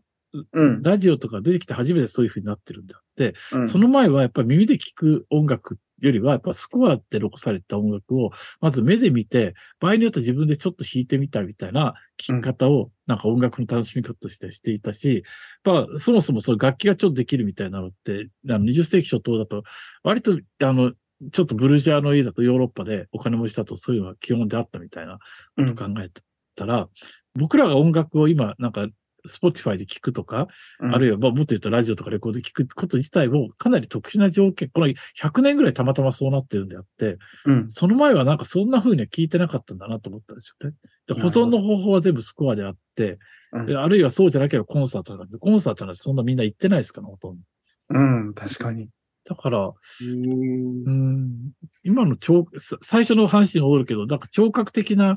ものって自然だと思ってるけど、かなり特殊な条件だなと思ったんですよね。で、それ、パイクなんかの論文ですらやっぱそういうことをすごい感じる。うんうあ、んうん。この人多分聞いてなかったんだなとか思って。うん。で、しかもやっぱパイクの作品って、あの、その後出てくるのっていうのは、最初さっき言った、えっ、と、ランダムアクセスのシリーズなんかだって、例えば、なんかテープを、録音したテープを貼って、そこにこう、テープを読み取る、なんていうのかな、リーダーみたいな、要するに、あの、カセットとかいろんなところについてると、こう、当てて再現することによって音が音が出るみたいなはいはいはい。作品なんですよね。だから、うんそれって考えようによっては、やっぱ楽譜を見ながらピアノ弾くみたいなちょっと近い感じがうんするんですよ。音の聞き方としても。はい。だから、そういう、そういう経緯で、ああいうなんかこう、ちょっと初初期初期割とやっぱりインタラクティブなものとか、あるいはなんか、えっ、と、音の出るプレイヤーにと自分の顔をつけてなんとかするとか、なんかそういうちょっとこう身体的なものがたくさんあうんるんだけど、うんうん。そういうなんかインタラクティビティみたいなものっていうのは、やっぱすごく1950年代のなんか時代的制約性があったんだなとか、と思ったんですよね。うんだから、うん。ちょっと、だからさっきのその音を聞くとは何かっていうのが、はい。意外にいろんなえ条件がいろいろ時代によって違うなっていうのを、うん。ちょっと韓国行って思いました。なんか、はい。お、花さんが手が上がりました。はい、どうぞ。挙手。ラジオで挙手うんラジオで挙手。大丈夫で、挙手。新しいですね。はい、花田くん。い今のでもでもパイパイクのシェンベルクロンの話を無理やり今回の耳で聞く後につなげようと思って聞いてたんですけど、その、まあ、コロナ禍にあっていろんな経験がどんどんオンライン化されていくっていう時に、なんかどんどん解像度を上げていこう、音質を高音質にしていこうっていう、その情報量をどれだけ充実させるか、あとスピード、タイムラグなく瞬時に多くの情報を届けるかみたいな方向でどんどんオンラインカルチャーが発達したと思うんですけど、なんか逆方向も考えた方がいいんじゃないのかと思っていて、つまり情報量を減らすことによって聞く手の、聞聞き手の、聞き手とかまあオオーディエンス側のその想像力の余白を確保していくっていう方向性。うんでお音が聞こえにくいことによるいろんな解釈の広がりが生まれたり、うんうんうん。なんか画像がぼんやりしてることにより解釈がいろんな広がりが生まれるみたいな。ななので、その美術から視覚情報っていう割とか革新的な部分であろう情報を奪った状態で、うん耳耳だけで作品を届けることによって逆におおお客さん側がいろんな勝手な想像をもうか各自の方向で広げていくっていう感じをイメージしてたんですね。で、それってなんか楽譜を渡して、それぞれの頭の中で、その、し演奏してもらうみたいな、そのイイマジネーションの世界でじ自分自分の曲をこうプレイしてもらうって感じを想像してたんですね。うん。楽譜、そう、音楽、そのモ、モーツァルトやバッハの生演奏はもう保存されていないが、楽譜が残っていることによって、いつの時代もバッハが何度でも蘇るが、それはその時代その時代いつも違うバリエーションのバッハが蘇るみたいなうん。うん。感じで、アートの世界も、その、まあ今、今の美術館の仕組みってものを残しながら、その歴史を集積していこうとしているんですけど、まあ限りがあるし、スペース的にも予算的にも。それじゃなくて作品のエッセンスを楽譜として抜き出して保存、継承していくみたいな、そういうやり方も考え始めた方がいいのかなと思ってたりして、っていう背景があって今回の耳で聞く後も、ちょっとそうそういう実験の一部なんですけどね。なんか音のアーカイブはやっぱすごい、これから大変な時期に入ってくるんじゃないですかね。だから、あの、はい。なんか、うん、全然、これと関係ない話になりそうな気がして、いやいや、単純にもう、今アナログレコードの時代が終わってるけど、アナログレコードのコレクターが大体こう、なんていうかな、いいなくなるというか、なくなり始めてる世代じゃないですか。だから、結構いろんな人がいろんなとこであの引き取ってくださいみたいなことも、大学にいるとやっぱりあったりして、さっき言ったあの、えっと、僕なんかさアイアーカイブ関係の仕事をやんなきゃいけなくなったので、なんかそういう、そういう申し出もありがたいことにたくさんあるんですけど、あの、実際に引き取れないんですよ。まあ、場所もないし、管理もできないしっていうので、で、もったいないなと思うんだけど、あの、どうにもならないみたいな状況があって、で、あの、やっぱ、おでも、結局お音源として引き取っても、なんかどれだけの人が聞くんだろうとか、なんかあったら誰かがいつか聞くんじゃないかとも思うけど、うん結局なんか誰も聞かないんじゃないかと思ったりして、で、それを結局保存する仕組みも多分作りきれない？このままだったうら。ん日本でもね、あの、いろんな音楽あるけど、結局そんなレコードのアーカイブちゃんとやってるとこってもできないだろうし、うん。かといって、データにすればいいのかっていうと、えーっと、僕の、まあ割と近いとこでも、なんか全部、あの、ダットにしたんだけど、今やダットを再生する仕組みがないからどうしたらいいかわかんないみたいな。でも、それは MP3 だってなんだって多分そうなりかねないじゃないですか、いつでも。だから、なんかそういうちょっともう、一生、だ、誰も一生聞けないぐらいの音源が山のように溜まってる状態で、それをどう扱うのかみたいなのは、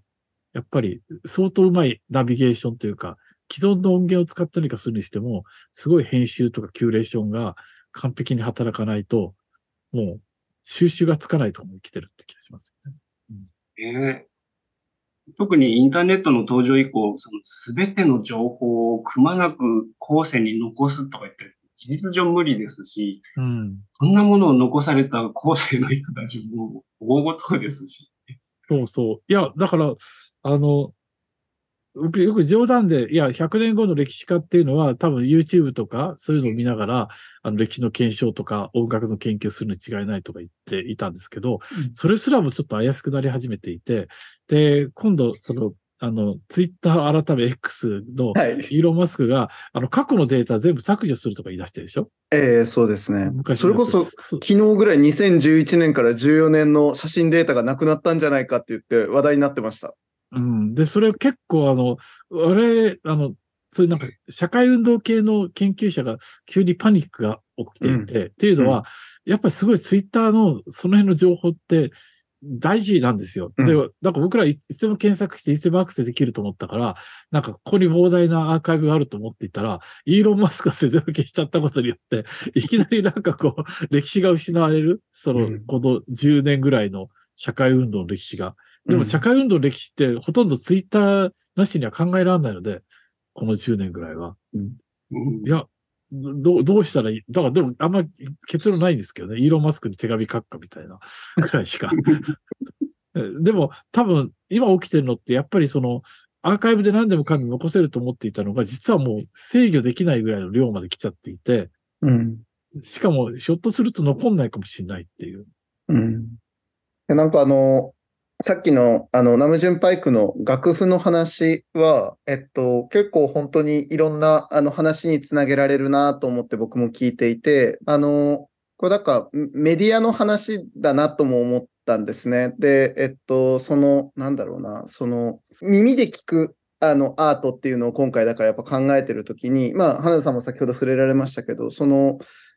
音声メディアとして別に残さなくても、その楽譜としてなんかそれが渡されることで、実は再生、プレイというか、リプレイというか、いうことはできるんだっていうことですよね。で、しかもそれ、そこにはこういう情報が足りない分を、その要は解釈が入り込む余地を持って、より飛距離のある鑑賞体験とか演奏体験みたいなことを引き出す、あの、装置というかメディアになり得るっていうことは、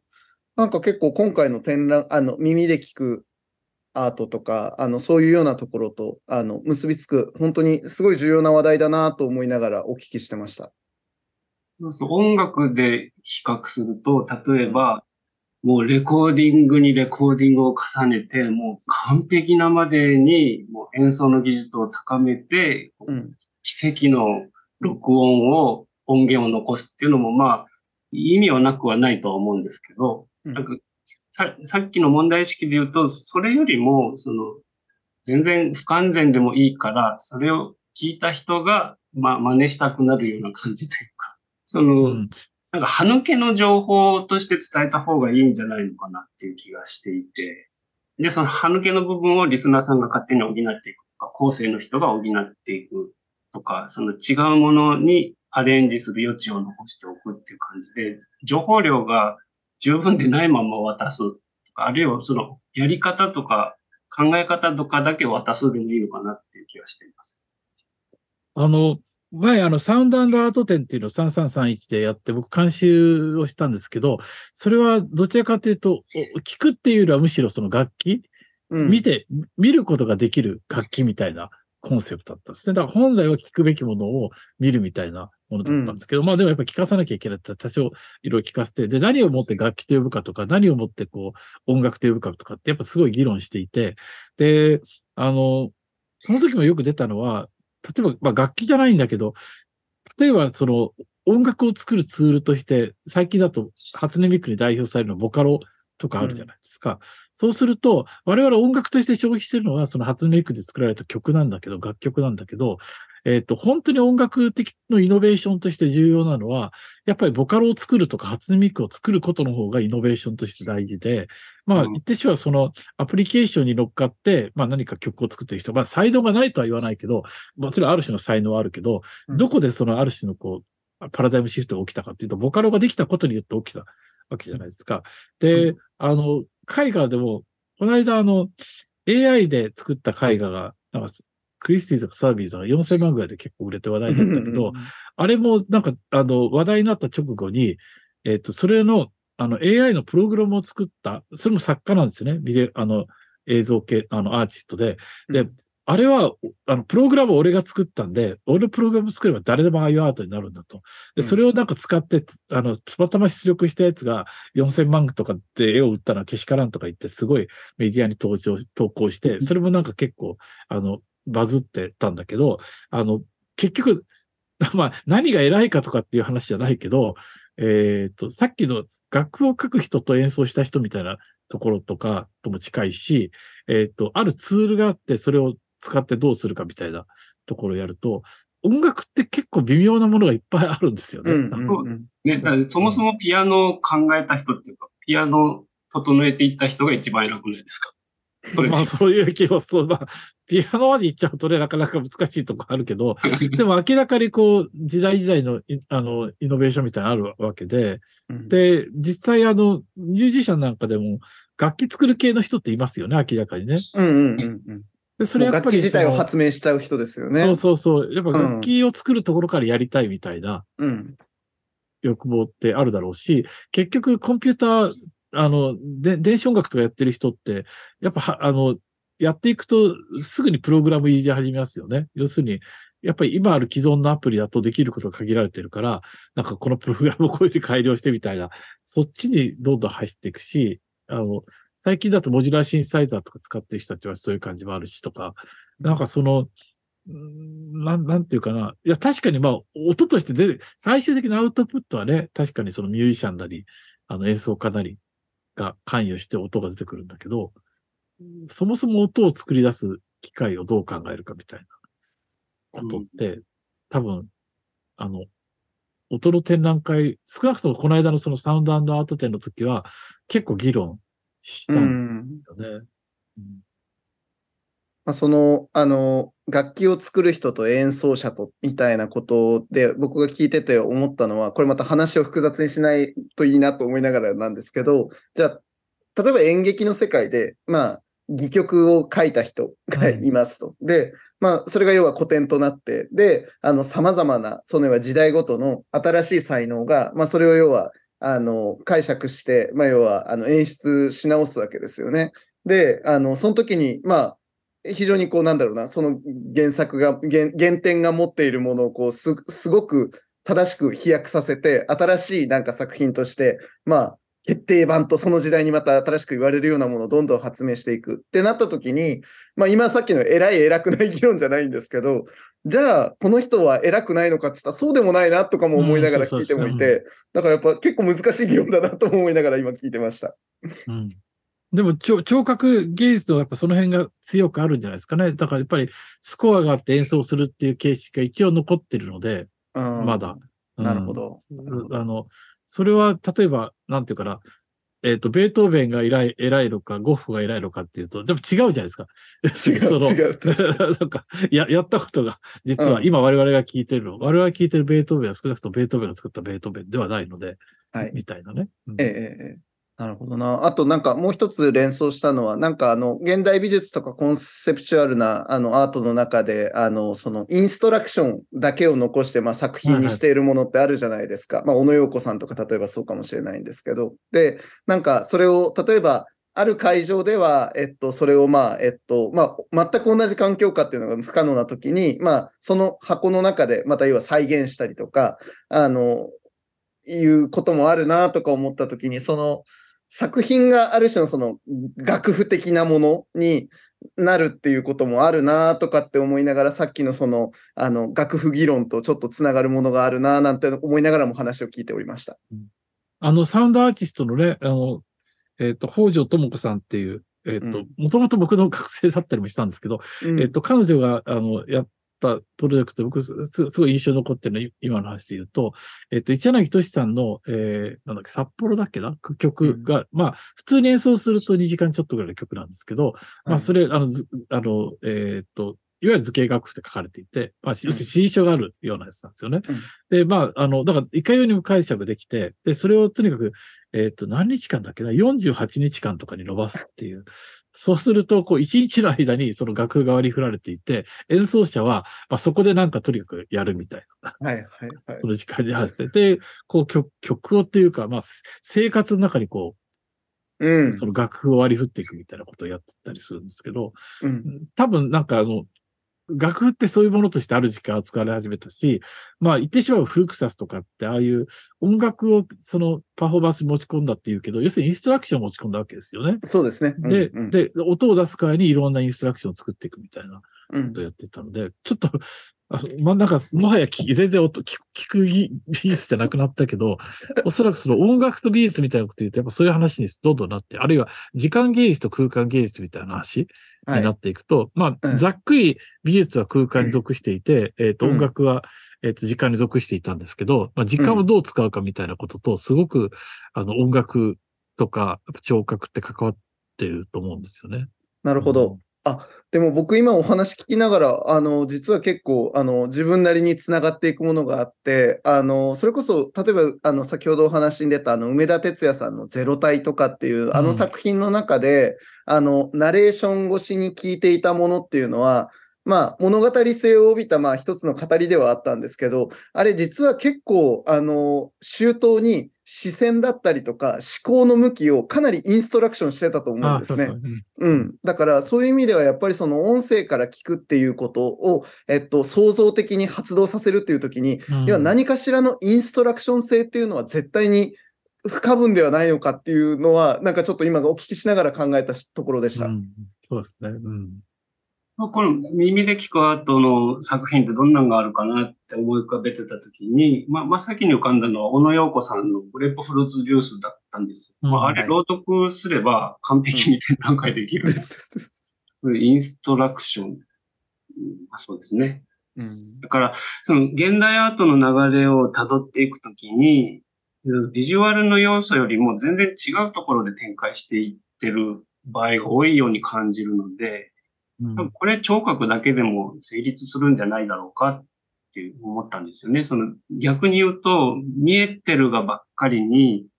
その、え、これ素材なんでできてるのとか、どういう技術で作ったのみたいな、そのビジュアルに気を取られるがあまり、その作品の核心部分を捉え損なうみたいなことがよくあったりするんで、まあ、だだったら目隠してしてみた方が早いんじゃないんですか。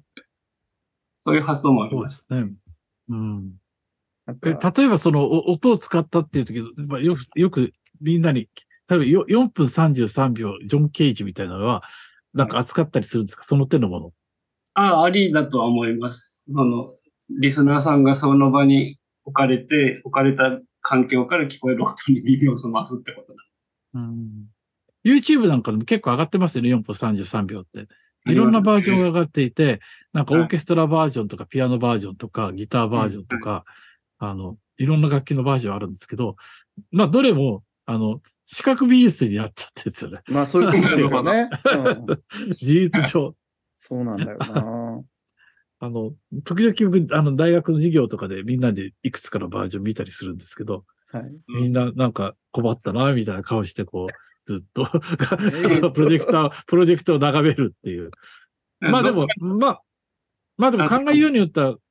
純粋に4分33秒になってるとも言えるわけで、まあ、周りの声とか、なんかクーラーとかは、イヤホンにも聞こえるから。うん。確かに。そうですね。でも経験としてはそのオーケストラが静かにしてるものしか残らないっていうね。うん。なんかどっかの大学の授業で、あの、でその先生は知らない先生なんですけど、そのオンライン授業をやってる時に4分33秒体験してみましょうって言って、全員の学生のマイクをオンにさせて、全員の生活音を一斉に聞くっていうやったそうですよ。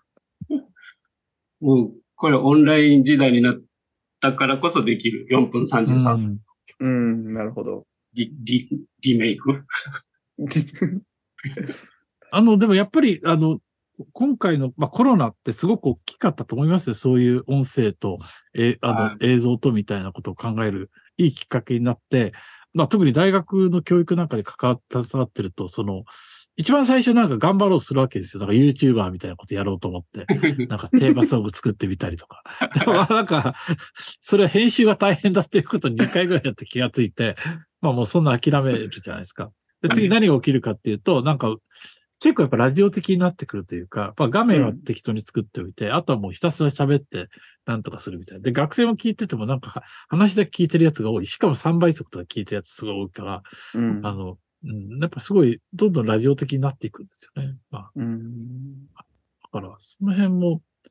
そういうなんかこう、どういうふうに視覚と聴覚を使うのかみたいなことを、あるいは分離できるかとか、うんうんうん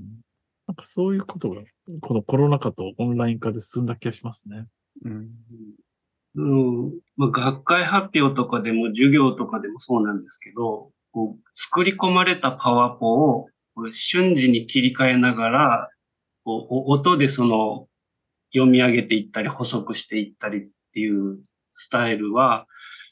なんか聞く側からするとすごく頭に入ってきにくいような気がしたんです。うん。なんか昔は、うん昔の写真とか一切写さずに板書だけでやってたレクチャーの方がよっぽど体にスッと入ってきた感じがするっていうか、うんそれオンライン授業でも感じるんですけど、パワポを次々出されても、なんか発表の内容が全然頭に入ってこない。けど、その目の前でワープロを打たれて、も文字が徐々に出てくるっていうと、なんか、そのテンポで頭に入ってくるんですよね。だから、時間性というか身体性というか。うんうんあの、やっぱある時期まででも講義って、あの、板書すらあんまりしない授業もたくさんあって、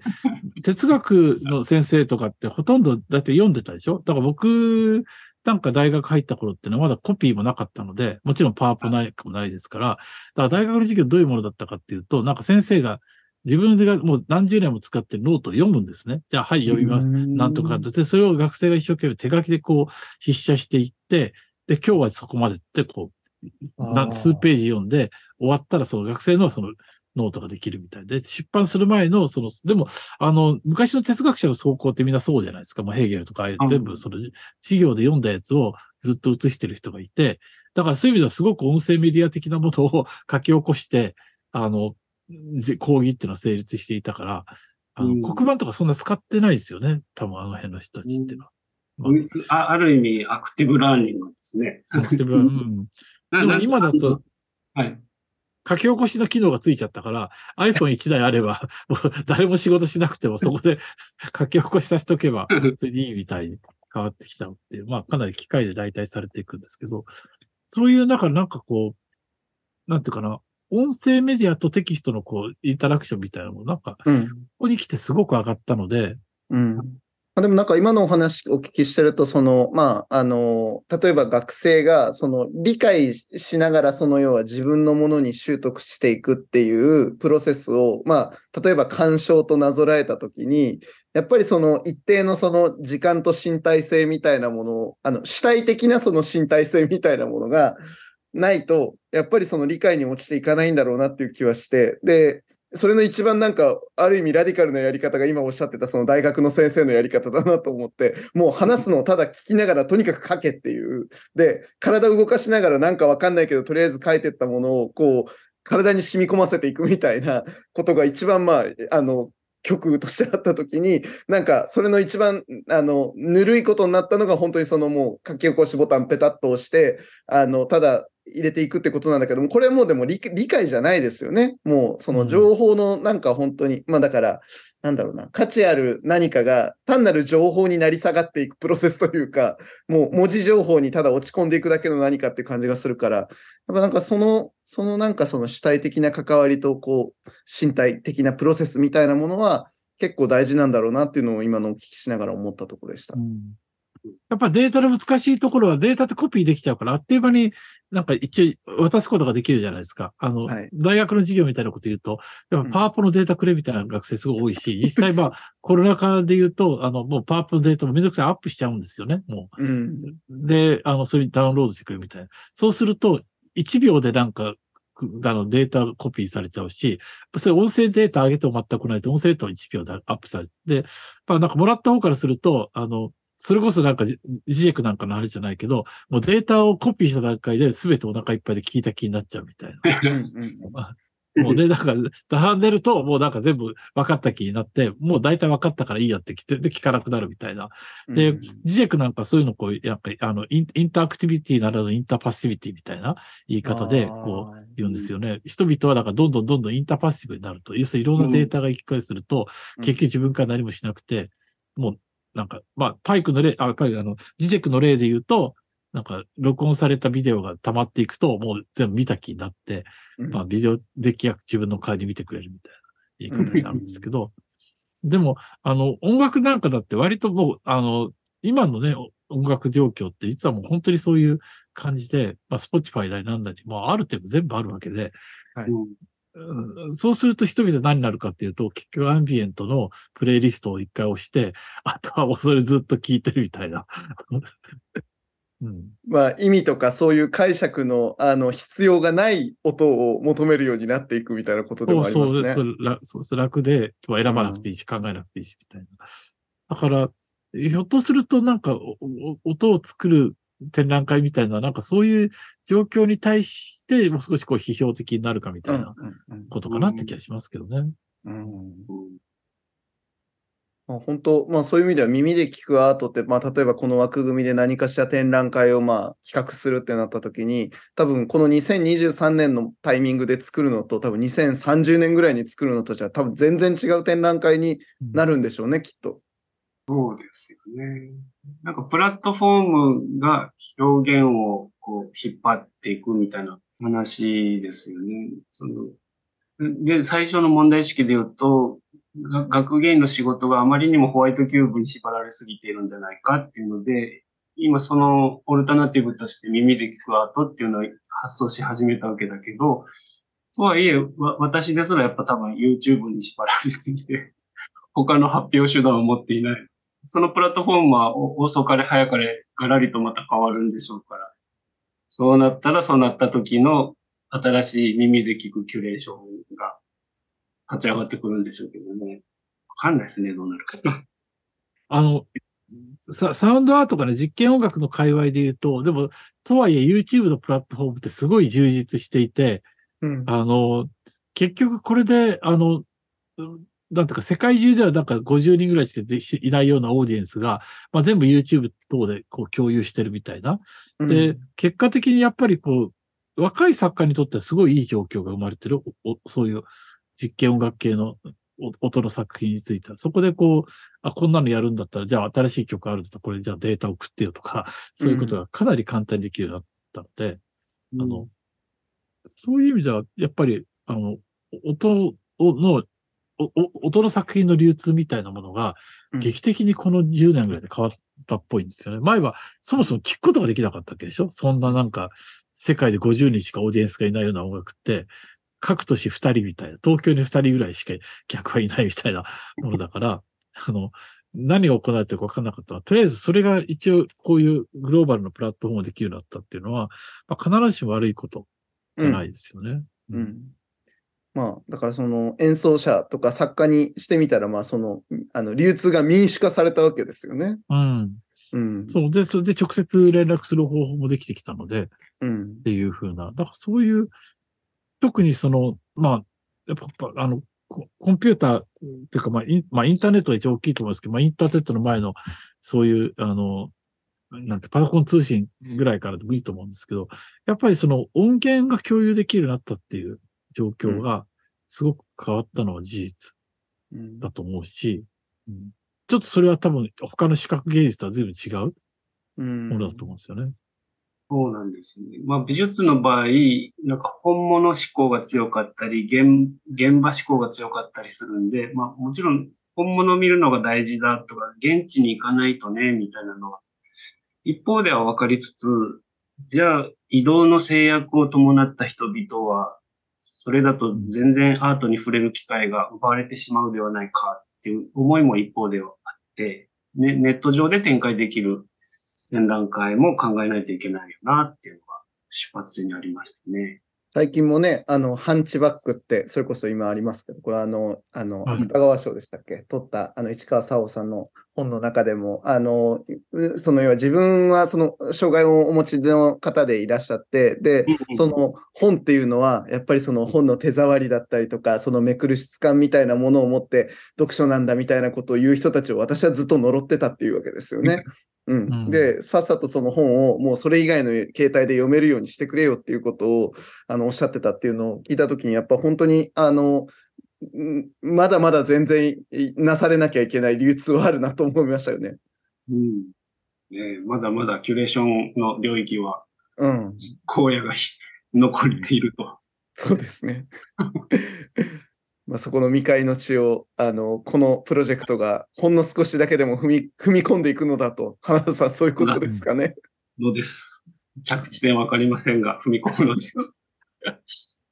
さあ、じゃあそろそろお時間も、あの2時間を数えてまいりましたので、あの、まあ、あの、割とこう、なんて言うんでしょう、あの、かなりこう、わーっとこう、2時間とパッと話してきましたが、あの、これ最後にっていうのもおかしな話ですけど、毛利さん、なんかこの2時間、あの、お話しされて、なんかこう、感じたこととか、なんか思われたこととか、なんかあれば最後にちょっとお聞きできればと思うんですけど、いかがでしょうか？いや、だから、やっぱり、あの、やっぱりかなり、なんていうか、聴覚芸術とかね、あの、うん聞くとかって言っても幅が広く考えなきゃいけないなっていう気はするんですよね。あの、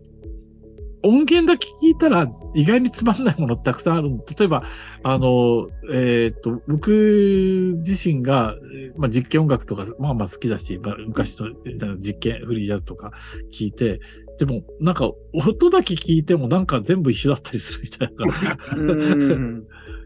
結構あって、あの、だからそこで楽しめるもので、それ視覚によって必ずしも、お、なんか、お、えーと、補われるものでもないんですよね。うん。なんか全く違った知識によって補われた。り、例えばそれはなんか人と喋ったりすることかもしれないし、はい。なんかその、えっ、と、音を聞くことによって得られるコミュニティかもしれないし、ちょっとそれはわからないですけど、あの、そういう、なんていうかな、逆に音を聞くっていうのを、そう、狭い意味での音源、え例えば MP3 みたいなものに、あの、えー限定してしまうと、ちょっとまたそれは違うのかなっていう気が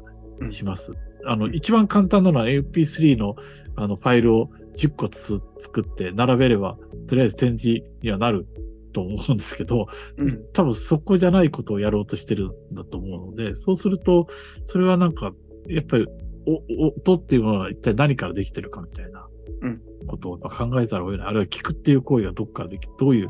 行為なのかとかっていう気はすごくします。あの、でも楽しみにしてます。何がここから出てくるのか。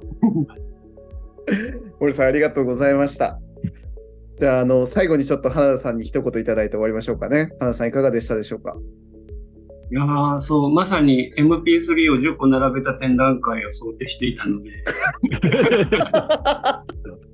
そうじゃないアイデアがすごくたくさん広がりました。まあ、なんといってもやっぱ場所との関係性だなと思います。そのサイトスペシフィックな、そこで聞くことで初めて意味が生まれる作品とか、うんあるいはそのアクティビストたちとかルアンルパたちがやってるように、その